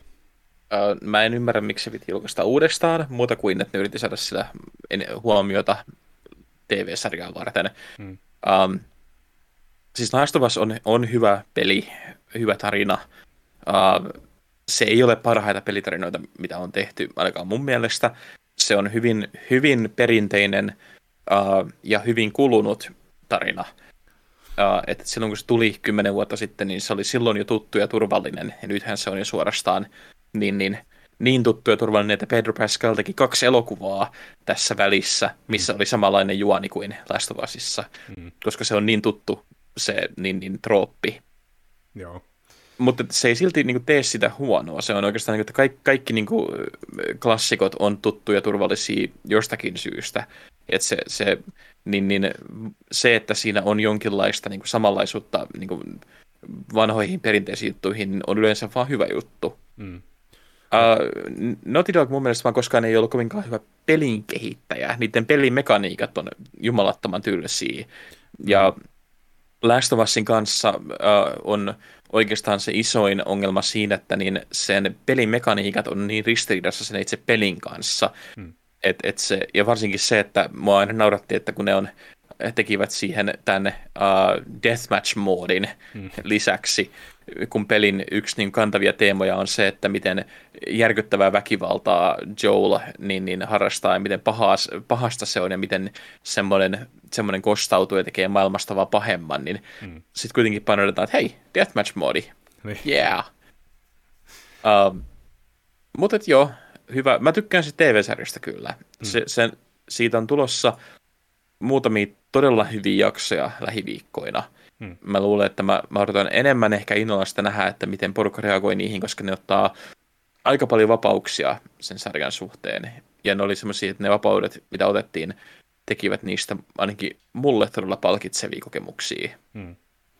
Kyllä, ja niin kun, palatakseni siihen pelin, pelin tarinaan vielä, niin siis mä silleen allekirjoitan mä, en, mä ostan, ostan osan, mutta en ihan kaikkea tuosta, mitä sä sanoit. Mä ostan sen osion, että tosiaan nämä ei ole mitenkään niin uniik, tämä ei ole mitenkään uniikki tarina tietenkään. Et kyllä siinä Last of Usissakin huomaa, huomaa kliseitä, huomaa, niin kuin, että jotain tuttua siinä on, että ihan niin kuin olisin nähnyt tämän ennenkin. Mutta se ei oikeastaan haittaa, koska se se sitten taas tavallaan nostaa sitä päätään niin kuin pinnan yläpuolelle laittamalla siihen semmoisia kohtauksia, mitä ensinnäkään varsinkaan 10 vuotta, vielä kymmenen vuotta sitten ei ole totuttu näkemään välttämättä videopeleissä. Ja siellä on niin kuin ihan aidosti järkyttäviä kohtauksia sisällöltään. Yllättävänkin niin kuin raadollisia. Öö, semmosia, se, semmoista niin kuin tietynlaista riskinottoa siinä mielessä, että varmastikaan, varmastikin kun sitä, sitä on suunniteltu sitä tarinaa, niin on oltu siltä, että joku on, jonkun on täytynyt sanoa, että ette te nyt voi laittaa tähän tällaista kohtaa, ja sitten Neil Druckmann on todennut, että voidaanpas. Miten niin ei voida? Ja en nyt lähde suoraan viittaamaan.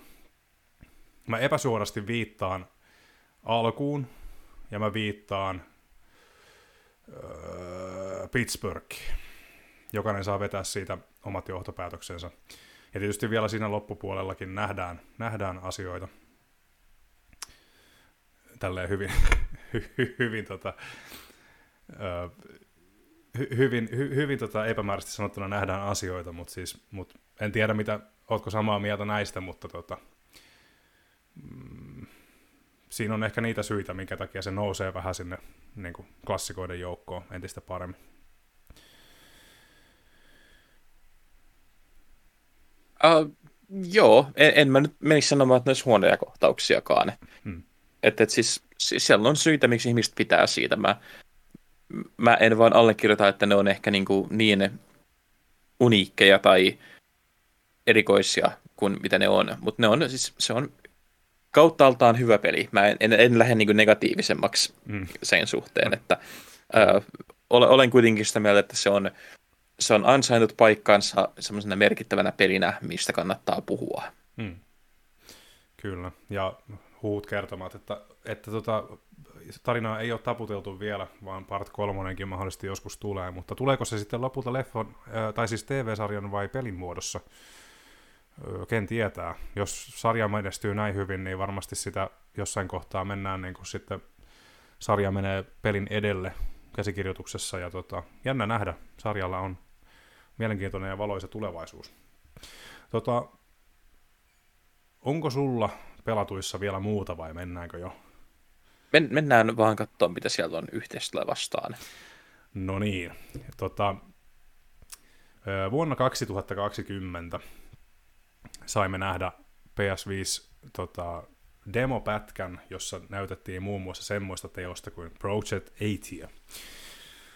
Mikä on Project 8, kysyt? No sehän oli tota, Luminous Squaren tota Final Fantasy 15 porukan, porukasta perustettu Luminous Productionsin ensimmäinen peli, joka ennakkomateriaalin perusteella näytti syötävän hyvältä, ja tota, teemaltaan hiukan omalaatuiselta, eli käytännössä tämmöinen nykyajan ihminen, se sitten pääsee, koska syyt, niin hän päätyy tämmöiseen taikamaailmaan, jossa on lohikäärmeitä ja kaikkea muuta kivaa. Kelataan pika, pikana vuoteen 2023, ja Forspoken on kaupoissa, eli Project ATSstä muodostui sitten Forspoken. Öö, tota, tota, mm, miten mä nyt sanoisin, ensimmäiset tunnit Forspokenia on tosiaan tässä takana, ja fiilikset on mielenkiintoiset. Grafiikasta on ensinnäkin pakko todeta, että vaikka, vaikka tässä on kyllä suuren seikkailun tuntu ja fantasiamaailma on värejä myöten tosi nätti ja persoonallinen, ja Luminous Productions osaa edelleen tehdä tosi nätin värimaailman, niin tästä tulee vähän mieleen kyllä joku PS4, alkutaipaleen PS4-peli, koska kasvoanimaatiot, yksityiskohtaisuus, varjot, ei ole, yksikään näistä ei ole niin kuin sillä tasolla, mihin PS5 on totuttu. Ja pelin sisäinen resoluutio on myöskään välillä hämmentävä alhaalla, mikä tarkoittaa sitten tämmöistä niin kuin, motion blurri on myöskin päällä, mutta siis se näyttää niin kuin vähän jo liian sumealta. Öö, grafiikka ei kuitenkaan sinällään pilaa kokemusta, se, sillä meininki on kuitenkin suurimmalta osin miellyttävä kattoa. Ja se oli vaan hämmentävää nähdä, miten paljon takapakkia oli otettu tuosta kahden vuoden takaisesta, tai melkein kolmen vuoden takaisesta Project 8-demosta, ja paikoin jopa Final Fantasy 15 grafiikasta. PCllä on tietysti hillittömät laitevaatimukset, kuten ehkä jotkut on jo lukenut, mutta homma pitäisi pelittää sillä puolella paremmin, ja hiirinäppisohjaus, kun on kuuleman mukaan tosi mallikas. Tietenkään en itse ole päässyt sitä testaamaan, mutta olen kuulopuheiden varassa, mutta näin olen ymmärtänyt. Öö, sanot, sanotko Joonatan, tai jatketaan kohta muilla seikoilla, mutta mitäs, miten, miten sä näet tämän Forspokenin grafiikan, Joonatan? Se on jännä, kun mä kävin lukemassa, kun mä aloin pelaa sitä itsekin just silloin maanantaina, kun se tuli. Hmm. Ja tota, mä mietin, mulla, oli, mulla itsellä on se performance-moodissa, koska mä mieluummin otan pienen niin, niin, graafisen downgradein kuin sen, että peli pyörii alle 60 fps. Mm. Mutta mä, mä kävin lukemaan sitten, että siinä on ihan niin kuin, oikein dramaattisia niin, niin, leikkauksia jouduttu tekemään. Että se välillä niin kuin, resoluutio on 720p ja se tota, niin, niin, äh, näkyy semmoista aika vahvaa sahalaitaa usein. Siinä on, mutta sitten taas välillä se niin kuin, kun, niin, niin, hyppii ja pyörii, niin huomaa, että hetkinen, tähän on todella nätti. Että se, se on yhtä vuoristrataa oikeastaan visuaalisella tasolla. Joo, täsmälleen samaa mieltä kyllä. Se on. Sitten mm. sit kun miettii, että se on kuitenkin niin kuin, se on tehty PS5 alusta alkaen, että siinä ei ole täytynyt, täytynyt miettiä mitään niin, tota, niin, niin että pitää ottaa tehottomampi konsoli huomioon. Niin, niin se... se tuntuu tosi oudolta, että se sit niin kuin näin paljon niin kuin, silti niin kuin kärsii, että et, niillä on niin kuin ollut vaikeuksia saada se toimimaan kuitenkin raudalla, mille pitäisi olla helppo kehittää tavaraa. Niin, huomattavasti helpompi ainakin kuin aikaisemmalle sukupolvelle. Ja, ja se on kumminkin niin kuin, kun, siis eniten mua häiritsee se, että ei niinkään se, että Forspoken on kyllä, mä pystyn kyllä tottumaan tuohon Forspokenin grafiikkaan silleen, että se ei nakerra perinautintoa, mutta eniten mua häiritsee se, että miten taas kerran, miten paljon downgradea on otettu tuosta kahden vuoden takaisesta demosta, niin se, si, sen fani mä en kyllä ole. Mä täytyy sanoa, että tätä tietysti sattuu aina, tai hyvin usein kehityksen kasvaessa huomataan, että ei me ihan tähän pystytä, että täytyy vähän downgradeata. Mutta ero on silmiinpistävä. No on kyllä. Mutta onko se oikeastaan paha asia? Ei se mun mielestä ole. Se on kuitenkin, sillä perillä on kuitenkin niin hyvä se uh, visuaalinen tyyli, että se visuaalinen niin, niin, uh, lopullinen toteutus ei ehkä oikeastaan niin kuin haittaa. Mm. Kyllä, ja mä oon kumminkin sitä mieltä, että mä kaikista puutteista huolimatta niin tota, pystyn sanomaan, että Forspokenin grafiikka on kumminkin enemmän plus kuin miinus. Joskin se eh, ero ei ehkä, miinuksetkin nousee sieltä kyllä jokseenkin korkealle, mutta, tota, mutta siis se, että se tavallaan pilaisi pelinautinnon, niin siinä täytyisi tapahtua vielä aika paljon asioita, muun muassa se, että se pitäisi pätkiä enemmän ja siinä pitäisi olla niinku glitsejä enemmän ja tämmöistä, mitä siinä ei siis ole, mikä on ollut ainakin, ainakin he on tehnyt sen tietoisen valinnan, että he on karsinut grafiikkaa sen ehdoilla, että se ei ainakaan pätki ja siinä, siinä ei ainakaan niinku ole tämmöistä niinku nakertavaa, nakertavaa ominaisuutta, niin siitä, plus, siitä pisteet ehdottomasti. He on ollut realisteja sen asian kanssa. Mutta sitten tota, mennään käsikirjoitukseen ja Frein ja matkakumppani Kaffin keskinäinen sanailu on jakanut mielipiteitä. Tota, tosiaan en, to, en tiedä, ovatko kuulijat tämän huomanneet, mutta Forspokenissahan tosiaan on peräti viisi käsikirjoittajaa. Ja tota, se on ehkä näkee ja kuulee, koska se on aikamoista sekametelisoppaa. Ennakkomateriaaleissa tämä tota, Frein ja matkakumppani Kaffin sanailu niin tuntui vähän väkinäiseltä, ja demossakin itse asiassa aloin jo pikkusen kyllästyä siihen tunnin aikana. Mutta itse asiassa tuossa alussa niin se on suhteellisen luontevaa kuitenkin, ja itse asiassa tämä Kaff, Kaff osaa myös heittää ihan hyviä välillä. Mutta on sitten jokaisen oma asia, kuinka paljon Frein kiroilu ja kiukuttelu ärsyttää. Ja pääsin itse siitä kyllä yli, koska Freissa on omaan, omasta mielestä kyllä paljon muitakin puolia kuin tämä asenteellinen vastaanväittäminen, mitä hän harrastaa aika paljon. Mutta tota, mm, on myös todettava ehkä se, että, että jos Frey olisi mies, niin valitettaisiko siitä niin paljon? Mitä mieltä olet? Ei. ei valitettaisi ollenkaan, koska me ollaan nähty jo se, että porukka ei valita esimerkiksi Unchartedin tai niin, niin noiden Spider-Manien yhtä kehnoista tai korneista. Niin, niin. Uh, niin, että siis siellä on ihan tota niin, siellä on, siellä on hyvin samaa kuin noissa kaikissa muissakin peleissä, ja tota niin, se yksinkertaisesti vaan tämä, mitä ihmiset on ottanut nyt tänne silmätikuksi, niin tuntuu vaan tosi hölmöltä. Mm. Niinhän se on, mutta sama hengenvetoon on kyllä ainakin omasta mausta todettava, että on myöskin käsikirjoitus ei osu ehkä ihan täysin maaliinkaan kyllä. Ei, siis onhan siellä paljon niin kuin, niin kuin hölmöjä juttuja ja mm. uh, hölmöjä semmoisia ko, niin kohtia, missä itsekin niin pyörittelee silmiä, mutta se, miten porukka kohtelee tätä, kun tämä olisi niin kuin henkilökohtaisesti loukannut heitä tämä peli olemassaolollaan, niin se on, se on niin kuin jotain ihan muuta. Mm. Et niin, niin kauan kuin porukka jaksaa teeskennellä, että Hideo Kojima on hyvä käsikirjoittaja, niin niillä ei ole mitään sanavaltaa sanoa, että tämä olisi huonoa kamaa. Mm. Tuleeko sulla Forspokenin kanssa ikinä semmoinen fiilis, että tämä vitsi on kirjoitettu ilman mitään kontekstia, ja sitten sitä ei ole saatu toimimaan tässä kauhean hyvin tässä kontekstissa? Uh, joo, tulee, mutta tästä oli itse asiassa tosi hyvä juttu. Mä taidettiin puhunkin tästä aiemmin, että toi Rihanna Pratchett oli tehnyt Twitterissä sen ketjun tästä asiasta, että mm. nämä on kirjoitettu, tämä on ihan varmasti kirjoitettu siis niin kuin kaksi vuottakin sitten, kun tämä peli on ollut taas niin pitkään tuotannossa. Mm niin mä luulen, että siinä on niin paljon kamaa, missä se on yksinkertaisesti vaan, että ne tekijät on pyytänyt tekstiä, tekstiä on tullut, mutta sitten se ei ole koskaan ollut niin sellaisessa tilanteessa, että, että se peli olisi valmiina. Mm.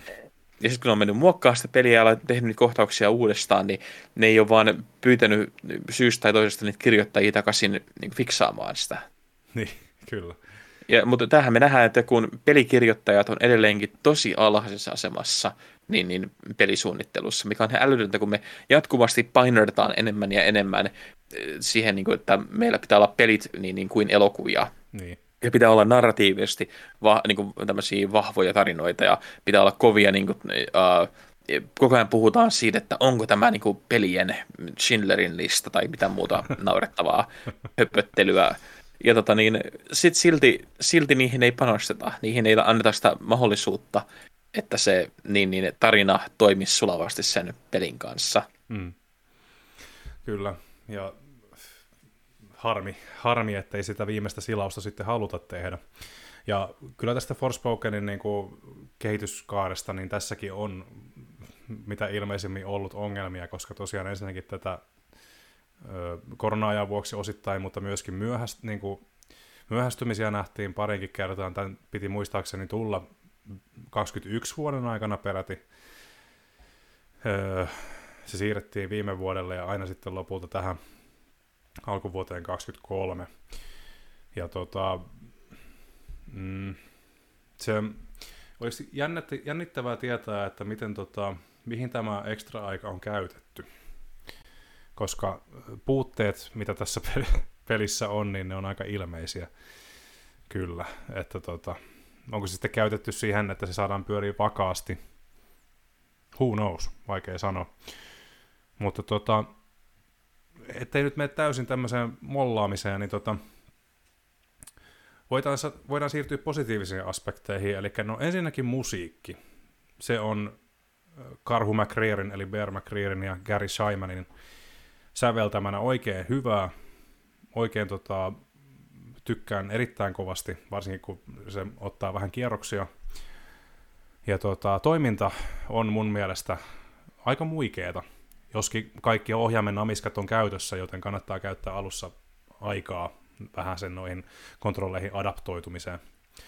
Ja koska peli nimittäin Forspoken tarjoaa aika monipuoliset, tai siis todella monipuoliset työkalut monsujen päihittämiseen, ja taikaparkouraaminenkin on itse asiassa aika hauskaa puuhaa, joskin aika paljon mennään nappipohjassa, mutta pelin edetessä saadaan uusia kykyjä siihenkin.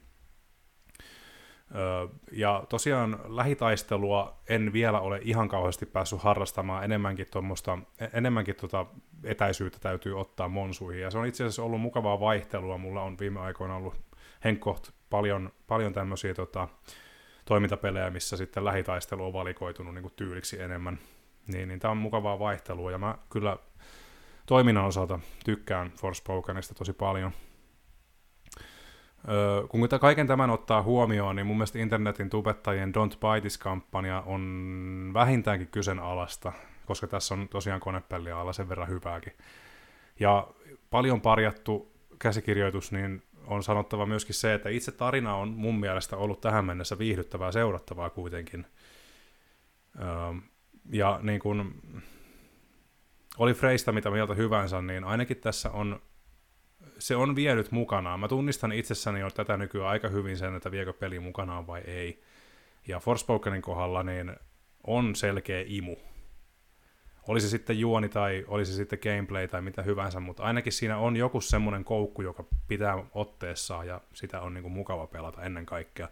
Ja mukavuushan on se, mikä itselle on tärkeintä, joten, joten sen pidän mielessä. Tähän mennessä plussat on siis miinuksia enemmän pinnalla kyllä, se täytyy sanoa. Tota, eli miten se nyt sanoisi, Forspoken on aika kaksijako, vähän kaksijakoinen kokemus, mutta samalla vähän huono maineensa vanki ehkä.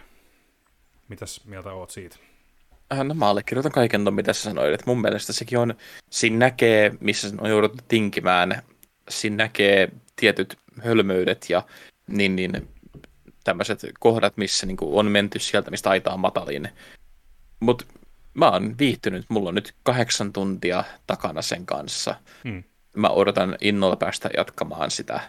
Ja mä luulen, että mä tuun pitää siitä vioista huolimatta. Hmm. Koska siinä näkee kuitenkin, että sen tää yrittää jotain ja se on uusi IP, joka yrittää tehdä jonkinlaista niin, niin, uh, persoonallista. Joo, ja tota, mun mielestä se on tosi niin, niin mielenkiintoinen tapaus. Se ei ole, se ei ole, tota, niin, uh, ei ole täydellinen tapaus, mutta Piru vie ainakin se jotain muuta kuin mitä me saadaan joka vuosi muuten. Hmm. Kyllä. Ja yrityksen ja erehdyksen kautta, niin, ja täyt, niin kuin monesti aika harva uusi IP on niin kuin kertalaakista hyvä, tai niin kuin semmoinen 10 kautta 10, että tota, mahdollisesti mahdollisesti ensi kerralla sitten osuu maaliin jo vähän paremmin. Toivon mukaan ainakin. Tietysti en, tiedä, en tiedä yhtään, että miten tarina päättyy, mutta tota, jännittävää nähdä sitten, että tuleeko tästä mahdollisesti uusi IP, niin kuin sarja IP vai tota, jääkö tämä yhteen osaan. Mutta, mutta kyllä Luminous Productions on mielenkiintoinen studio, mutta, tota, mutta, mutta töitä riittää, jos näin voi sanoa. Tota, tota, joo, Forspoken Metacritic keskiarvo puhuttiin ekalla jaksolla 68. Tota, en sanoisi, että olisi 80, mutta toivottavasti tämä ei vihjaa liikaa arvosanasta, mutta siis kyllä mä 70 jotain tähän mennessä antaisin. Jep, ei ole huono ollenkaan. Katsotaan, mitä tapahtuu seuraavan 10 tunnin aikana. Mm, näinpä. Innolla odotan, näin voi jopa sanoa. Tota, se, se Forspokenista, tota, konsolifin, konsolifinin ominaisuudessa, niin sanommekin siis, että anna sille mahdollisuus.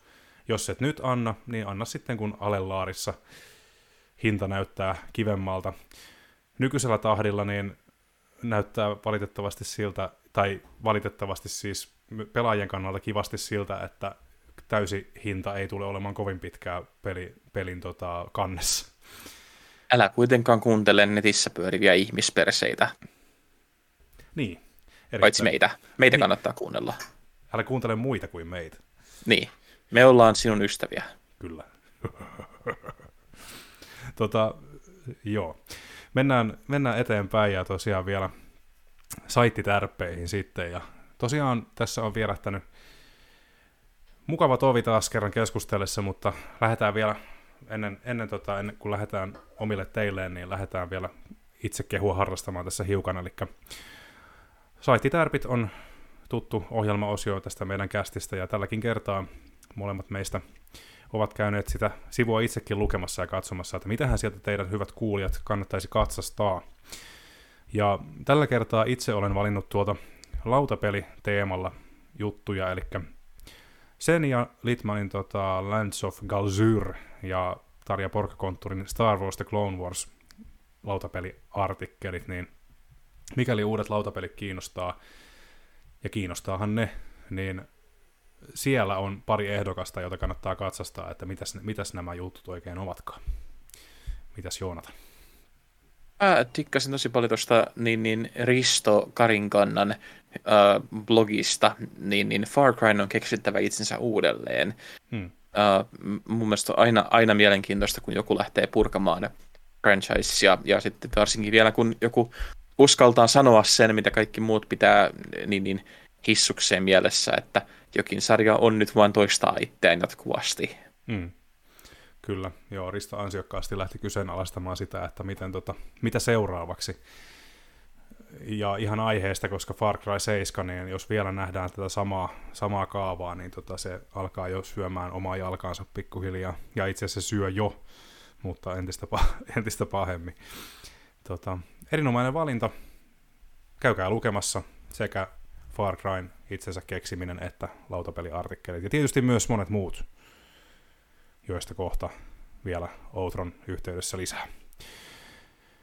Tähän loppuun vielä muistutan, että haku uutisten kirjoittajaksi konsolifinin on päällä edelleen. Meillä aloitti juuri uusi henkilö ja ansiokkaasti aloittikin, ja tosiaan Jaakolle, Jaakko hakee edelleen uusia opetuslapsia, joten mikäli kiinnostaa uutisten kirjoittaminen tässä meidän, meidän siipien alla, niin ei muuta kuin näytettä sähköpostiin jaakko.herranen at konsolifin.net. Sinne vakuuta Jaakko ja sinusta hän koulii sitten uutisten kirjoittajan alta aikayksikön. Näin. Tässä on turistu, turistu pitkä tovi. Tähän kohtaan niin haluaisin sanoa, että kiitos lämmin, lämmin kiitos Joonatan, että pääsit jälleen mukaan keskustelemaan päivän polttavista puheenaiheista. Kiitos itsellesi. Ja kiitoksia myöskin hyvät kuulijat, teidän vuoksi tätä teemme. Tätä on ilo tehdä ja tätä teemme jatkossakin niin kauan kuin jotain kiinnostaa meidän höpinät. Ja vaikka ei kiinnostaisikaan, niin minä höpisen sitten yksin tähän mikrofoniin, jos niikseen tulee. tota, kiitoksia vielä kerran ja oikein hyvää uutta vuotta. Muistakaa käydä katsomassa meitä ympäri internettiä. Meidät löytää somesta, niin Facebookista, Twitteristä, Instagramista, sekä myöskin tietysti meidän hienolta verkkosivustolta, eli www.konsolifin.net. Siellä sisältönä uutisien lisäksi arvosteluja, artikkeleita, blogeja, tämä podcast ja sekä tietenkin myöskin elinvoimainen foorumi. Kysymyksiä voi lähettää edellä mainituissa kanavissa. Meitä voi kysyä melkein mitä tahansa, vastauksia emme lupaa. Nyt lähdemme viettämään ansaittua viikonloppua ja hyvää viikonloppua myöskin teille arvon kuulijat. Nyt se on minun puolestani. Moi moi. Näkemiin.